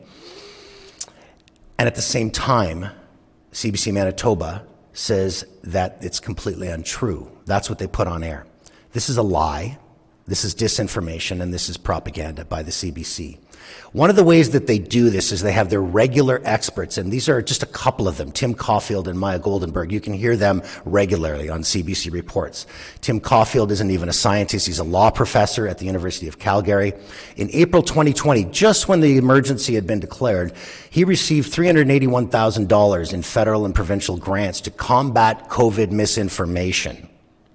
$381,000, and he gets to be interviewed on the CBC a lot.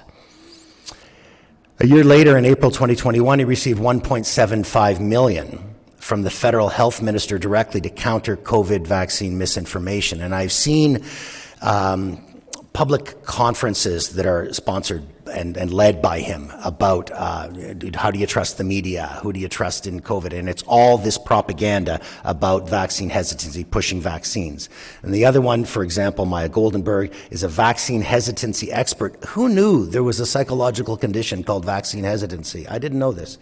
And in April 2022, she received Government of, of Canada funding to study the politics of health and the root causes of medical distrust.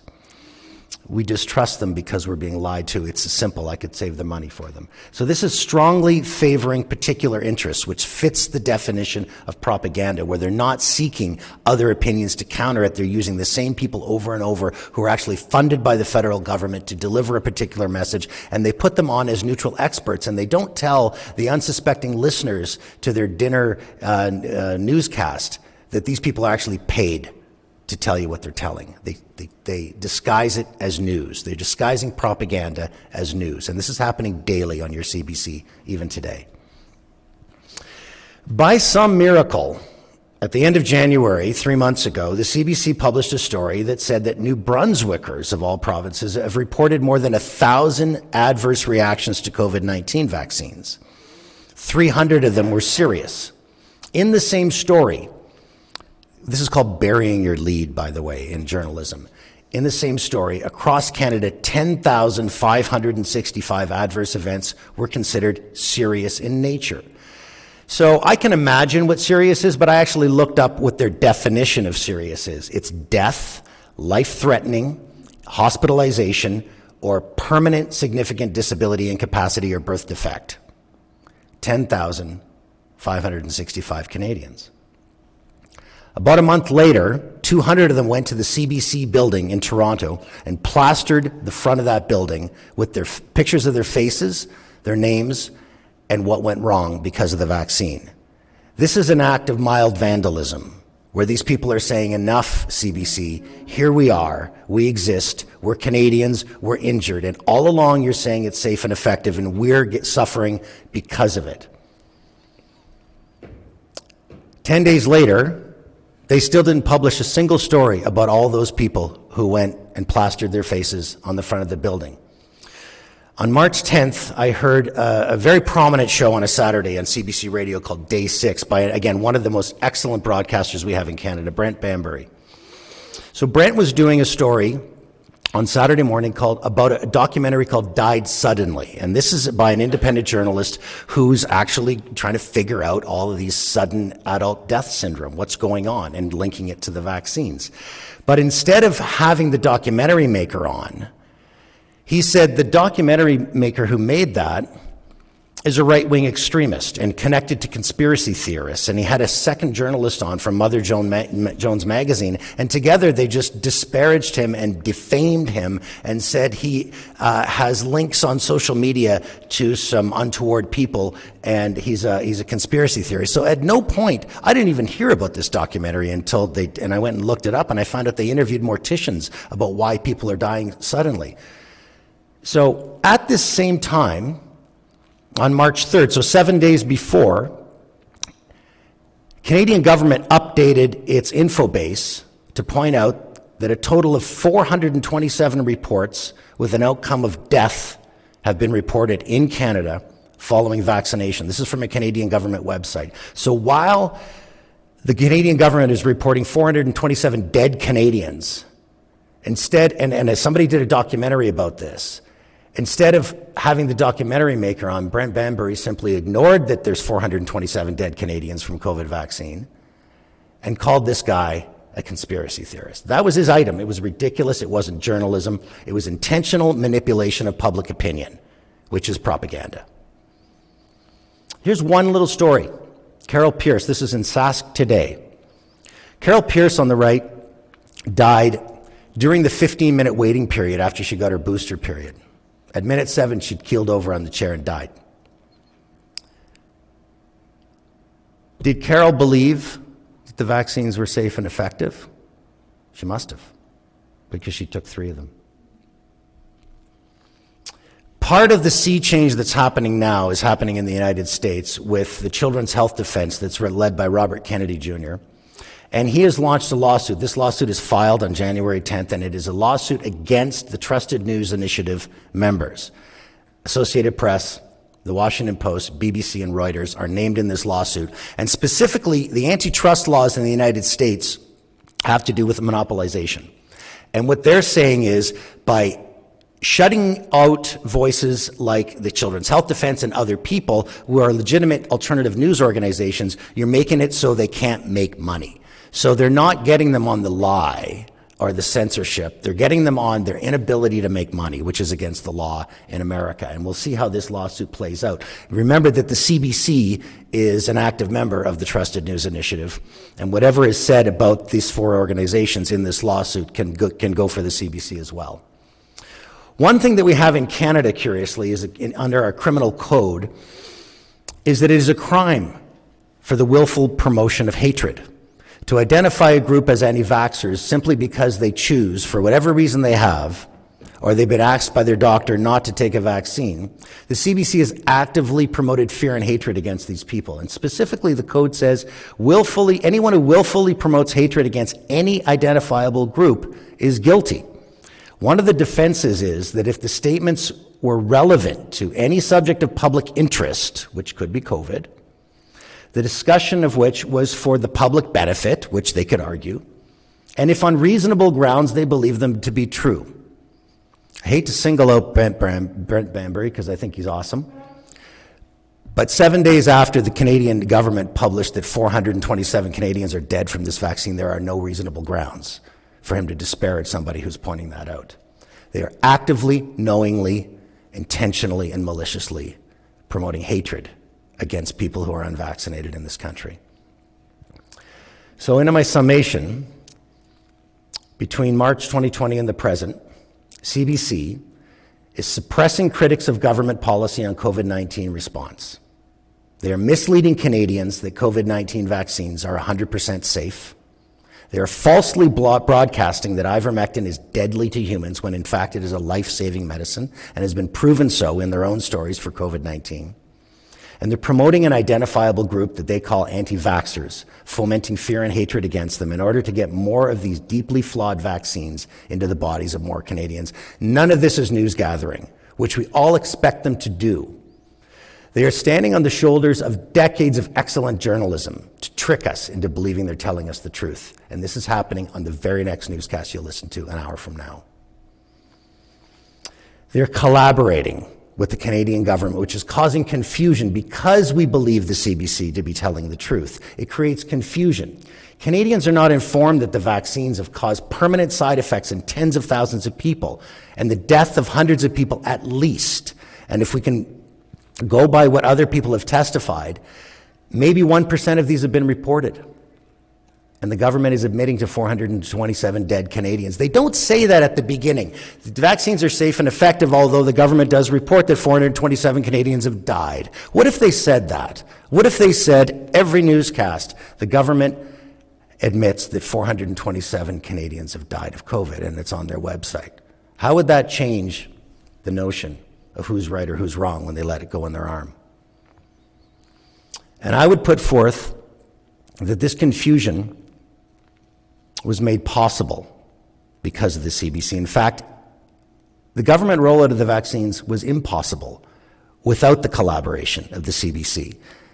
They took an exceptional moment to decide that they would not be journalists, that they would instead be public health messengers. But the emergency is over and the exception continues. An exceptional time could be allowed for forgiveness. But the temporary suspension of journalism at the CBC starting in March 2020 and the adoption of its new position of government public health messenger has failed to expire with the end of the emergency. And the result is that Canada's national broadcaster has morphed into a state broadcaster. And I worked in countries where there were state broadcasters China, Syria, Malawi, North Korea. It's promoting government policy without question while censoring, belittling, and shaming learned Canadians who dare to object and attempt to inform us of the truth.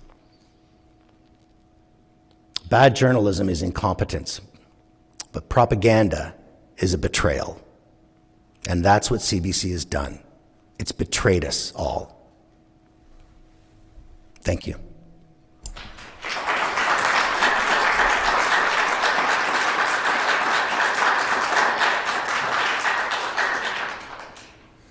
So I'll just ask if the commissioners have any questions before I dismiss Mr. Palmer.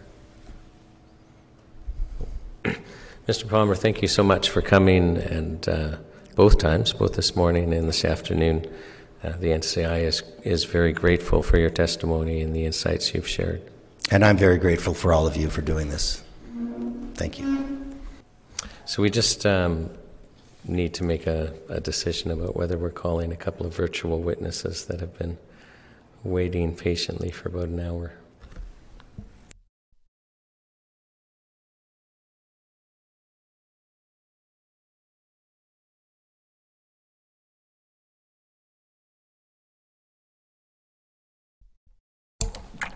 So, commissioners, I'm, I'm being asked to ask you if you'd be agreeable to hear two um, virtual witnesses one that was slotted for 15 minutes and one that was slotted for 10 minutes.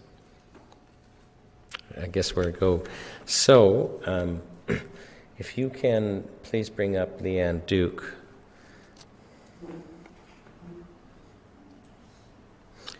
Who should be on Zoom.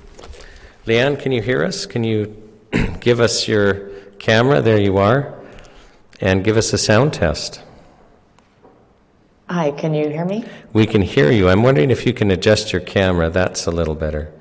and we apologize that we've kept you waiting.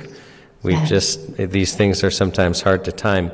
I'd like to start by asking if you could state your full name for the record and then spell for the record your first and last name. Um, my name is Leanne Duke, L E A N N E D U K E. And Leanne, do you promise to tell the truth, the whole truth, and noth- nothing but the truth? Yes. Now, my understanding is, is that you are uh, an office manager. You deal with financial reporting and accounting and payroll and human resources and health and safety. Yes. So you've, you've got quite a, a, big, a mixed bag. And my understanding is, is you're here today to tell um, what happened with your father, Wayne Duke, when the COVID um, pandemic arrived and we started having restrictions on us. So, can you basically start with explaining that you were his primary caregiver and what that means? Yes, so I was my dad's uh, primary caregiver. He had um, advanced Parkinson's disease and advanced dementia. So he was living in a retirement home at the beginning of the pandemic. Okay. Um, and what type of so- care did you did you give to your father? When he first went to the home, they were supposed to take his care over, but there was a lot of problems with that. So I would go in every single morning, Monday to Sunday, and I would provide his medical care. Um, he had a pump that was hooked up to his, um, he had a tube that went in his stomach. Uh, there was a hole which was called a stoma. And so the pump would diffuse medication into him consistently throughout the day. Um, the stoma required proper cleaning every morning and night. So every morning I would go in, I would provide his medical care. Um, I would also clean his room. I would trim his nails, shave him, cut his hair, um, clean his dentures, stock the Depends in his drawer. So now, in addition to having the stoma, your father had another condition that made cleaning his room very important. Am I right about that? Yeah, so that was his Parkinson's. Um, he was he had advanced Parkinson's, so he couldn't have anything in front of him. His room had to be like the floors had to be free of objects. His furniture had to be around the perimeter of the room because if anything was in front of him, um, like directly in front of him, he would fr- his whole body would freeze and he would fall. And my understanding is, especially with regards to the stoma, uh, you attempted to train the staff at the facility, but they just were not up to the task. Yes. So when you say you went in every morning before work, this this was essential care that you were providing. Yes. And Yes. and then you're telling us you went every night for two or three hours. Yeah, so every every night um, before the first lockdown, I would go and do his medical care every morning, and then I would drop his dog off, who would stay with him for the day, and then as soon as I was done work, I would go and I'd sit with him and hang out with him for two or three hours every night before I went home. Now, the first lockdown, uh, my understanding, came um, March 31st, 2020. Can you tell us about that experience and how it changed things? So I, I received a call on March 31st. Um, it was probably around lunchtime from the owner of the home, and she said I was no longer allowed in to provide his care, and um, his dog was no longer allowed to be there either. So she said, when you're done work, you need to come get his dog, and you can no longer um, come in in the mornings to provide his care. So this went on until um, I was locked out from March 31st until October 21st was the, the day I was allowed back in. And then when you were able to attend back on, well, let me just back up. Even though you weren't able to attend after March 31st, you were allowed to take him to medical appointments. Am I right? Yes, so all social absences were not permitted. They weren't allowed to go out for social absences, but if they required a medical absence, um, they were. I was allowed to take him to his medical appointments. So when I would, um, he had a lot of medical appointments because in two and a half years he lost um, 17 dentures. So that required a lot of appointments to replace those and so every time I would take him out, I would check his stoma, and it became extremely infected. And also, when I would be talking with him on the phone, he would be wincing in pain all the time, um, telling me how bad his stomach hurt. And not once did the home ever contact me as his uh, power of attorney for care, as his substitute decision maker, um, to notify me of the state of his stoma. Okay, now you had um, you had actually documented what you're speaking about by taking photos Yeah. of his stoma. Am I correct with that? And David, can Yes. you help me? I've got this up on the computer. Can you pull that up? So, Leanne, my understanding is these are all photos that you've taken, and Yes. uh, I'll scroll down. But the um, well, actually, I'll scroll up. You had typed in there, "This is how the stoma always looks in my care," and that's the top picture. Yeah, so that's how his stoma is supposed to look. So when you describe that there's literally a tube going into his belly, there is a tube going into his belly here. Yeah. And that doesn't look inflamed or it doesn't look dirty at all. No, and, and that's how it always looked when I was doing his care every morning. Okay, I'm going to scroll down to some other pictures you've taken, and you've, you've typed into this document, these are pictures taken of his stoma during the first lockdown. I took these pictures when I took him out to medical appointments. Yes. So we will enter this as an exhibit so that the commissioners will be able to refer to this whenever they want. Um, but how, how would you describe the difference in these pictures just for the record? So the like his stoma was just oozing all this discharge and pus. You can see um, what they call it uh, a skin tag, which developed right around the hole that was very inflamed and large. And um, I'll also say, like, once I was allowed back in in um, October 21st, within one month, I pretty much had his stoma looking back to normal. But it was like this during the entire lock, first wave lockdown. And I'm just going to scroll down. There's another um, photo, and you have typed on here.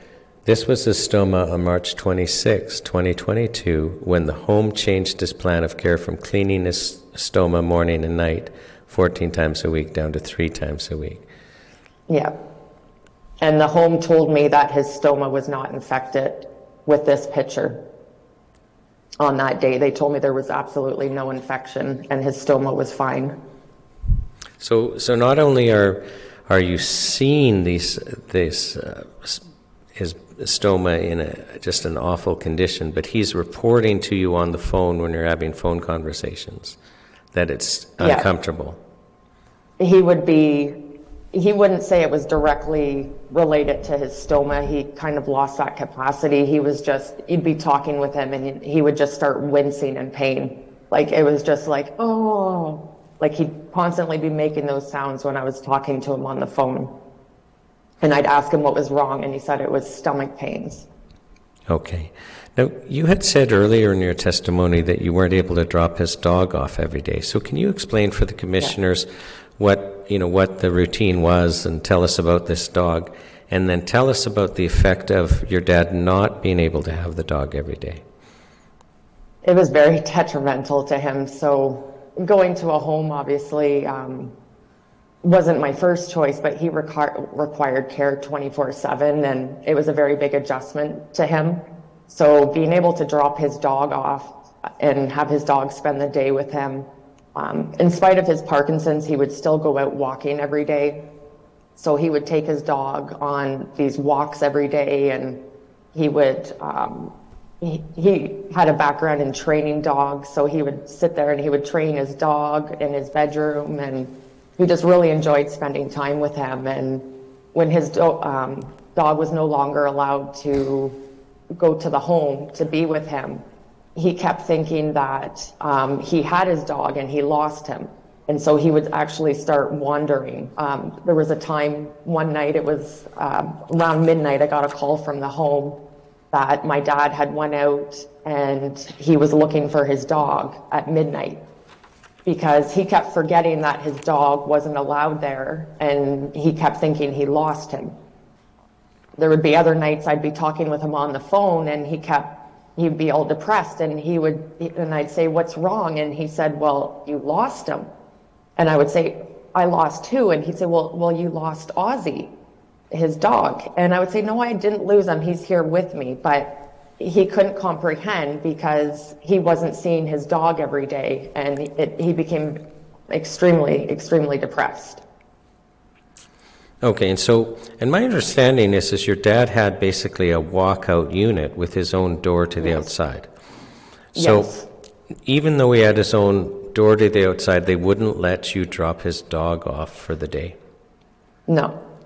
Now, when you were able to come back in in October 2020, that was because they made an exemption for essential caregivers? Yeah, so um, it was in September of 2020, I believe, the government classified essential caregivers and said they had to be, um, they could no longer be a strict, um, restricted from providing care. So I was allowed, the home finally let me back in in October to start providing his care again.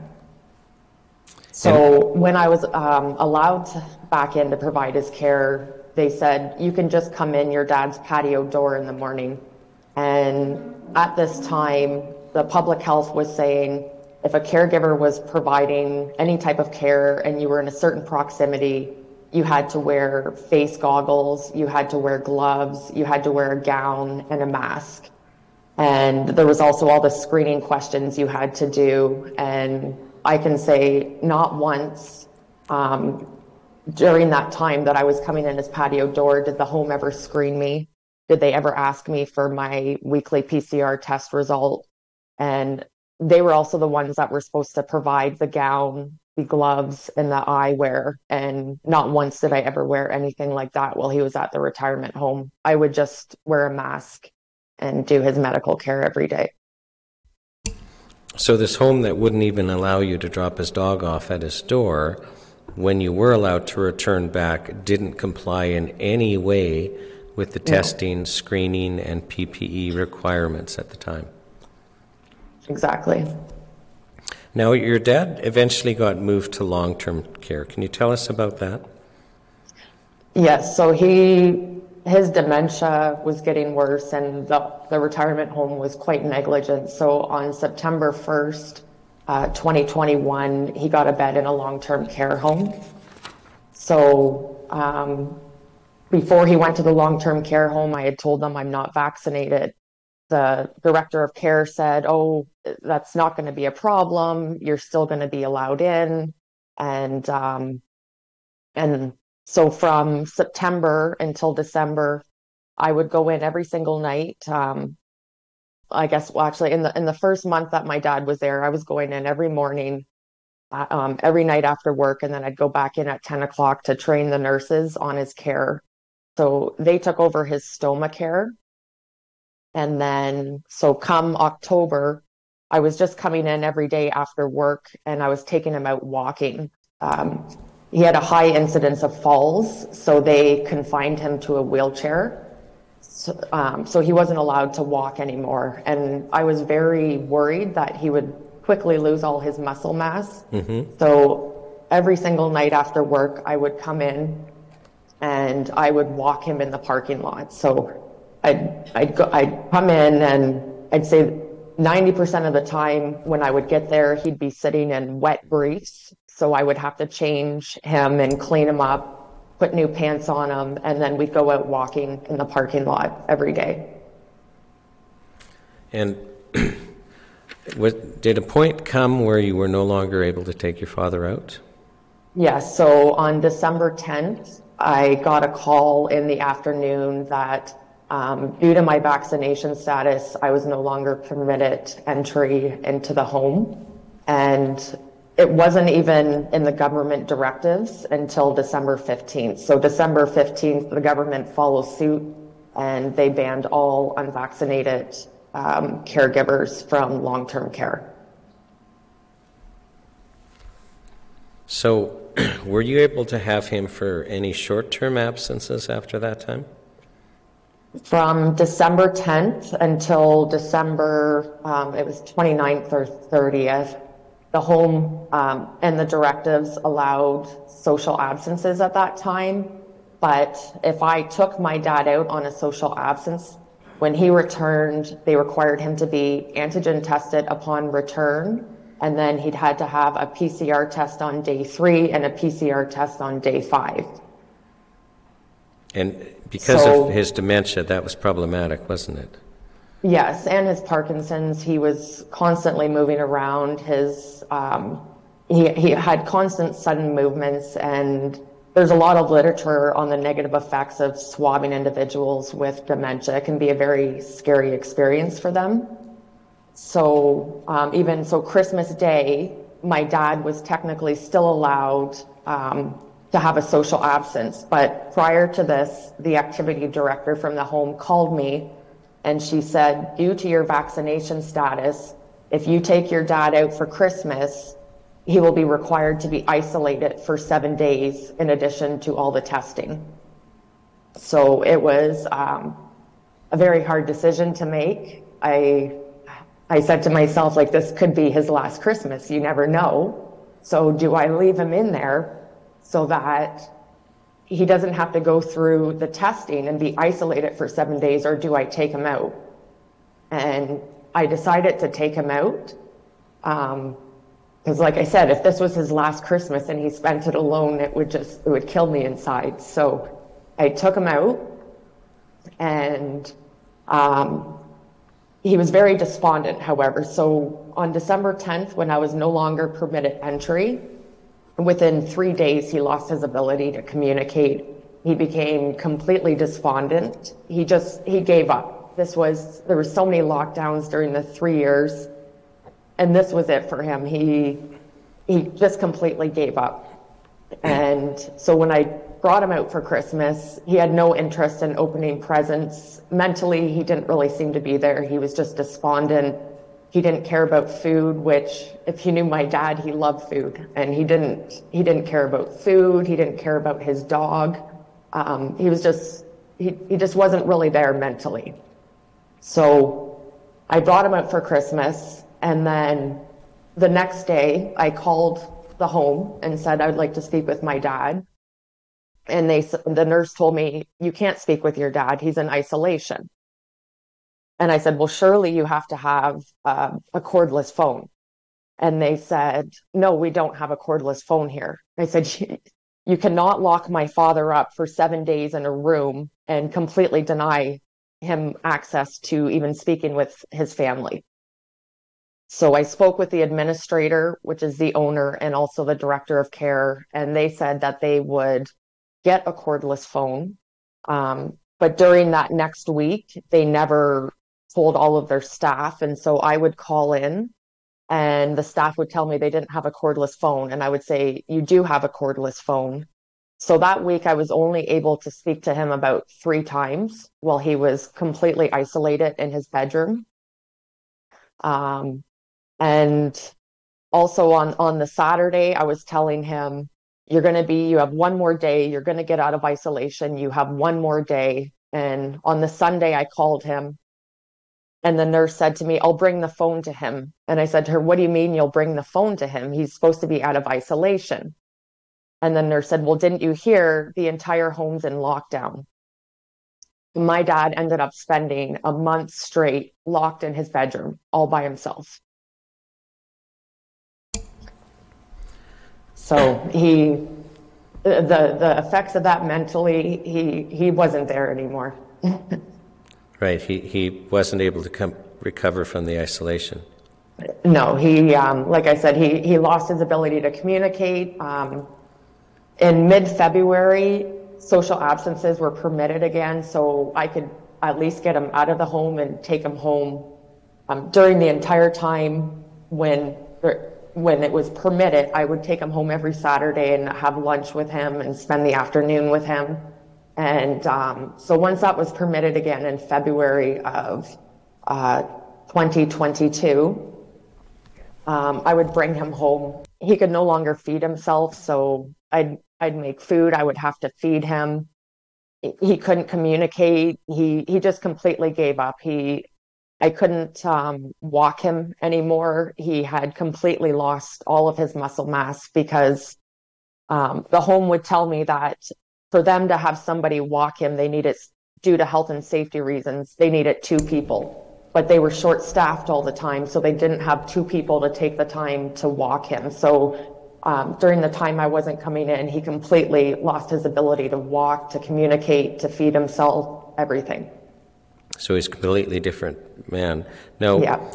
Yeah. you you weren't. My understanding is so you're able to take him out for short-term absences, but yeah. but from December 10th um, 2021, you were not allowed in, um, but then No. you, you were allowed in after he died. Yes, so he suddenly passed away on September 17th, 2022. So I had not been, sorry, I had not been allowed in the home from December 10th until September 17th. And it was very difficult. How do you fulfill your power of attorney duties when you cannot see what's going on inside the home? The day after he passed away, I called the home and I said, I need to come collect his belongings. And so the home said, yes, you can come in to, to get his things. So my mom, my friend, and myself, we went there on September 18th, and the home let all of us in. None of us were screened. None of us were tested. They didn't even, there was no documentation whatsoever. They just let the three of us go in, take his things, and go. So this this home that was so concerned about you showing up, even if you were tested and screened, had no concern Yeah. with the three of you going in and wandering around the facility. Yeah. And, and on that note as well, I'll also say um, during that time from February 22, 2022 until the day that he passed, so I was not allowed inside the home. There came a point when I couldn't get my father into my car anymore. Uh, my friend would try and help me, but we were both getting hurt. My dad was getting hurt. So I could no longer get my dad home. There was no accessible commun- uh, transportation in my town due to the pandemic. So I couldn't get my dad home with accessible transportation. So I was, however, permitted outdoor visits with him. So I would go and I would have an outdoor visit with him. Not once did they test me. I was never screened. My father wasn't screened um, after our outdoor visit. yet we would be in the same proximity had I been in the home or had I taken him home on a social absence where he was um, being required to have all the testing. So I'm going to ask you, um, having experienced all of this, if we were ever to face a situation like this again, how do you think we should have done things differently?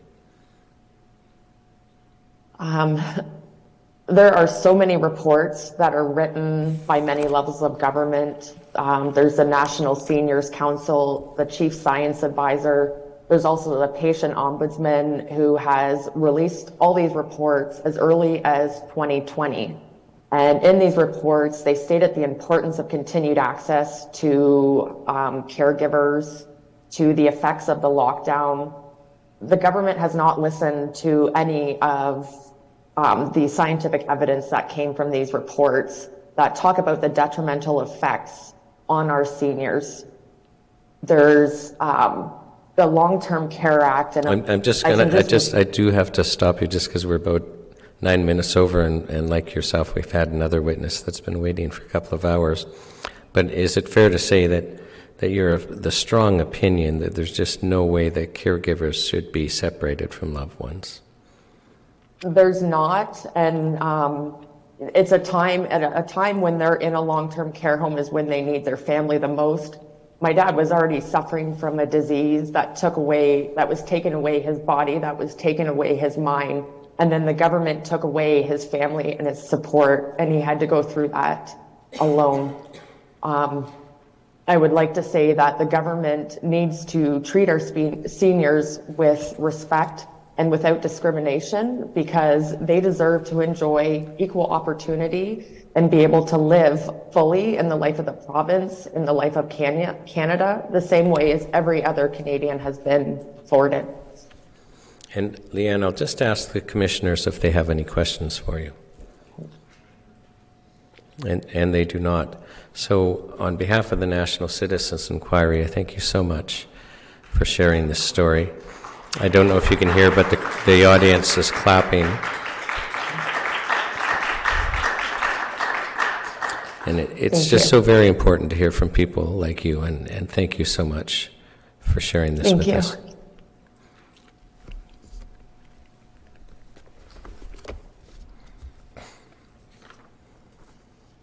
So we would have then just one more online witness, Jamie Paquin.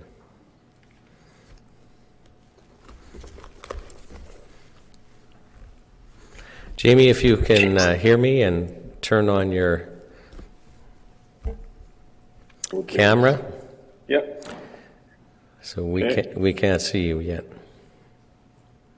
Um, How's that? There we go. And my understanding is you are in Japan today. That's right. Tokyo. Bright and early. So I'm going to ask you to start by uh, stating your full name and then spelling your first and last name for the record. Okay. James Robert Paquin. J A M E S P A Q U I N. And Jamie, do you promise to tell the truth, the whole truth, and nothing but the truth? Yes, I do. Now, you were in Japan when COVID hit. That's right. And you're there because you run a, an all Canadian wine business in Japan. Yep. Now, can you tell us how the Canadian COVID measures impacted your business? Uh, for our business, we had a lot of logistics problems. So that's the first major hurdle. So shipping uh, containers were extremely expensive. Um, then the inflationary measures that were brought in, uh, also the disruption of supply chains increased the price of the goods significantly. There were bottle shortages. Many wineries um, upped their prices significantly. And uh, at the same time, the, the yen to the Canadian dollar dropped dramatically. So we probably ended up in one swoop in a large container order losing about $50,000 uh, due to those factors. And how did it affect you personally, the Canadian COVID measures? The the uh, uh, Canadian Charter violating restrictions on travel uh, made it practically impossible to, to go back to Canada. So I haven't seen friends or family since uh, 2019.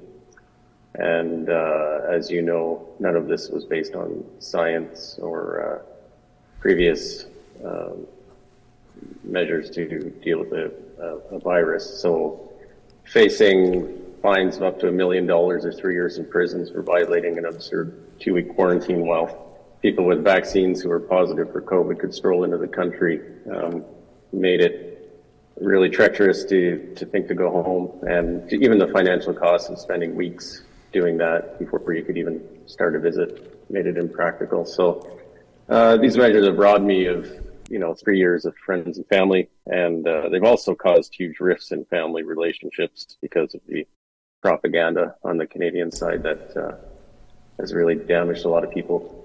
Can you share uh, some details about that? Uh, yeah, very early on, you know, I have an academic background and I also saw that what they were saying didn't make very much sense. So I started following a lot of the academics who were um, producing the data, like the infection fatality rate being lower than influenza. Uh, I knew the, the games they were playing with um, uh, classifying COVID deaths based on PCR tests and uh, I looked at the all-cause mortality rates that weren't increasing in most places. Japan had the lowest death rate in 11 years in 2020, actually. Um, and then the Japan side, we weren't subjected to things like bubbles, uh, mandates, travel restrictions, and all of that. So we were living. They they did implement some sort of disruptions to the restaurant trade, uh, trying to get restaurants not to serve alcohol in the evenings, but these were largely uh, violated. You know, I could go to restaurants packed with people. Um, they closed gyms for about six weeks, but after that, we were all able to go back. So, can I just uh, so I probe you a little more, just yep. to make sure I understand the differences sure. with Japan? So, are you saying they didn't do a general lockdown in Japan? Yep. So they at, for about six weeks in March, they they did things like put tape on, you know, uh, play devices at, at parks, but you could still use the parks. People were just largely ignoring that. They got people who work from home quite a bit, but and uh, but you know stores and everything were still open. Um, like I said, the gym was closed for about six weeks and then reopened. Um, and we, my wife and I, just traveled domestically. We'd go down to Okinawa, the Southern Islands, multiple times um, various smaller jurisdictions would, would get worked up and they'd try to get people not to visit, but these things were all largely voluntary. And uh, so we, we were living in a, a, very different sort of world. There's people weren't being yanked out of other people's homes for gatherings and these sorts of insane things. And um, all the while, like anyone that wanted to could just look at the data and look at these shady practices they, they did with the PCR testing. It was it was largely a facade. And, uh, but I was communicating all these, and all the data to friends and family in Canada, but when you're on a 24 7 psychological uh, operation with the media doing the government's bidding, they were basically impervious to facts, just like we've seen with the the, argue, the arguments about mass formation, psychosis, and this sort of thing. That uh, I could show them the data, but it just bounced right off. And eventually, you know, you have people just, they're just, the cognitive dissonance that they face when you present them with this, they just want to shut down and they refuse to discuss it. So it's a lot of family members I know I'm, I'm going to have trouble with when I go back. So basically, there's some family re- and friend, family relationships that right now are broken. Uh, yeah, either in, in that zone of where I know if I bring up the topic of COVID, we're going to have issues and they're going to want to retreat from it. And, um, you know, and you can tell there's there's a silence on that side because they they suspected if they do talk with me that it's going to be brought up. Right. So there were no mandates in Japan. No, not nothing that would be remotely close to what was going on in Canada. And if you look at the uh, what's the World uh, Data site, interestingly, there's continual gradual increases in COVID deaths um, in the last two years, not in 2020.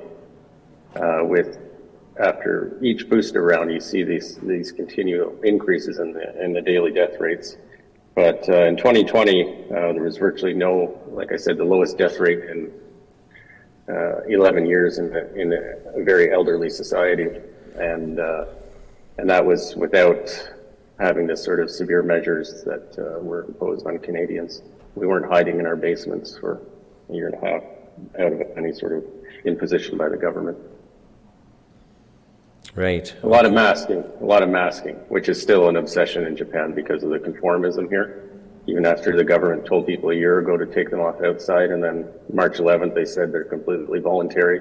Um, I haven't worn one for ages, but my gym used to force us until March 1st, and, uh, and I would put up a fuss there and demand that they show me some data.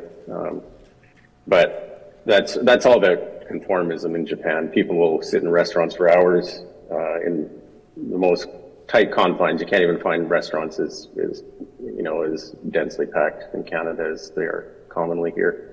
And people will be there with no mask for hours, and then they'll slap one on when they go outside. It's just uh, it's just a social theater. Okay. I have no further questions for you, but I'll ask if the commissioners have any questions for you. Okay, thanks. And they do not. So, Jamie, we'll let you go on behalf of the National Citizens Inquiry. Thank you so much for sharing with us today. Yeah, thanks for your time.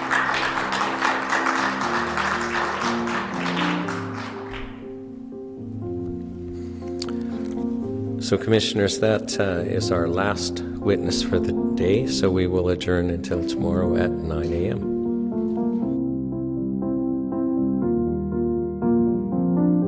Thank you so much for listening to this broadcast of the National Citizens Inquiry. It's so important to get the testimonies of Canadians out there, so please share on all your channels and invite your friends and family to listen in.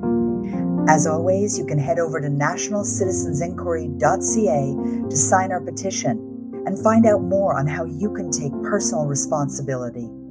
From the National Citizens Inquiry, thank you. The world is watching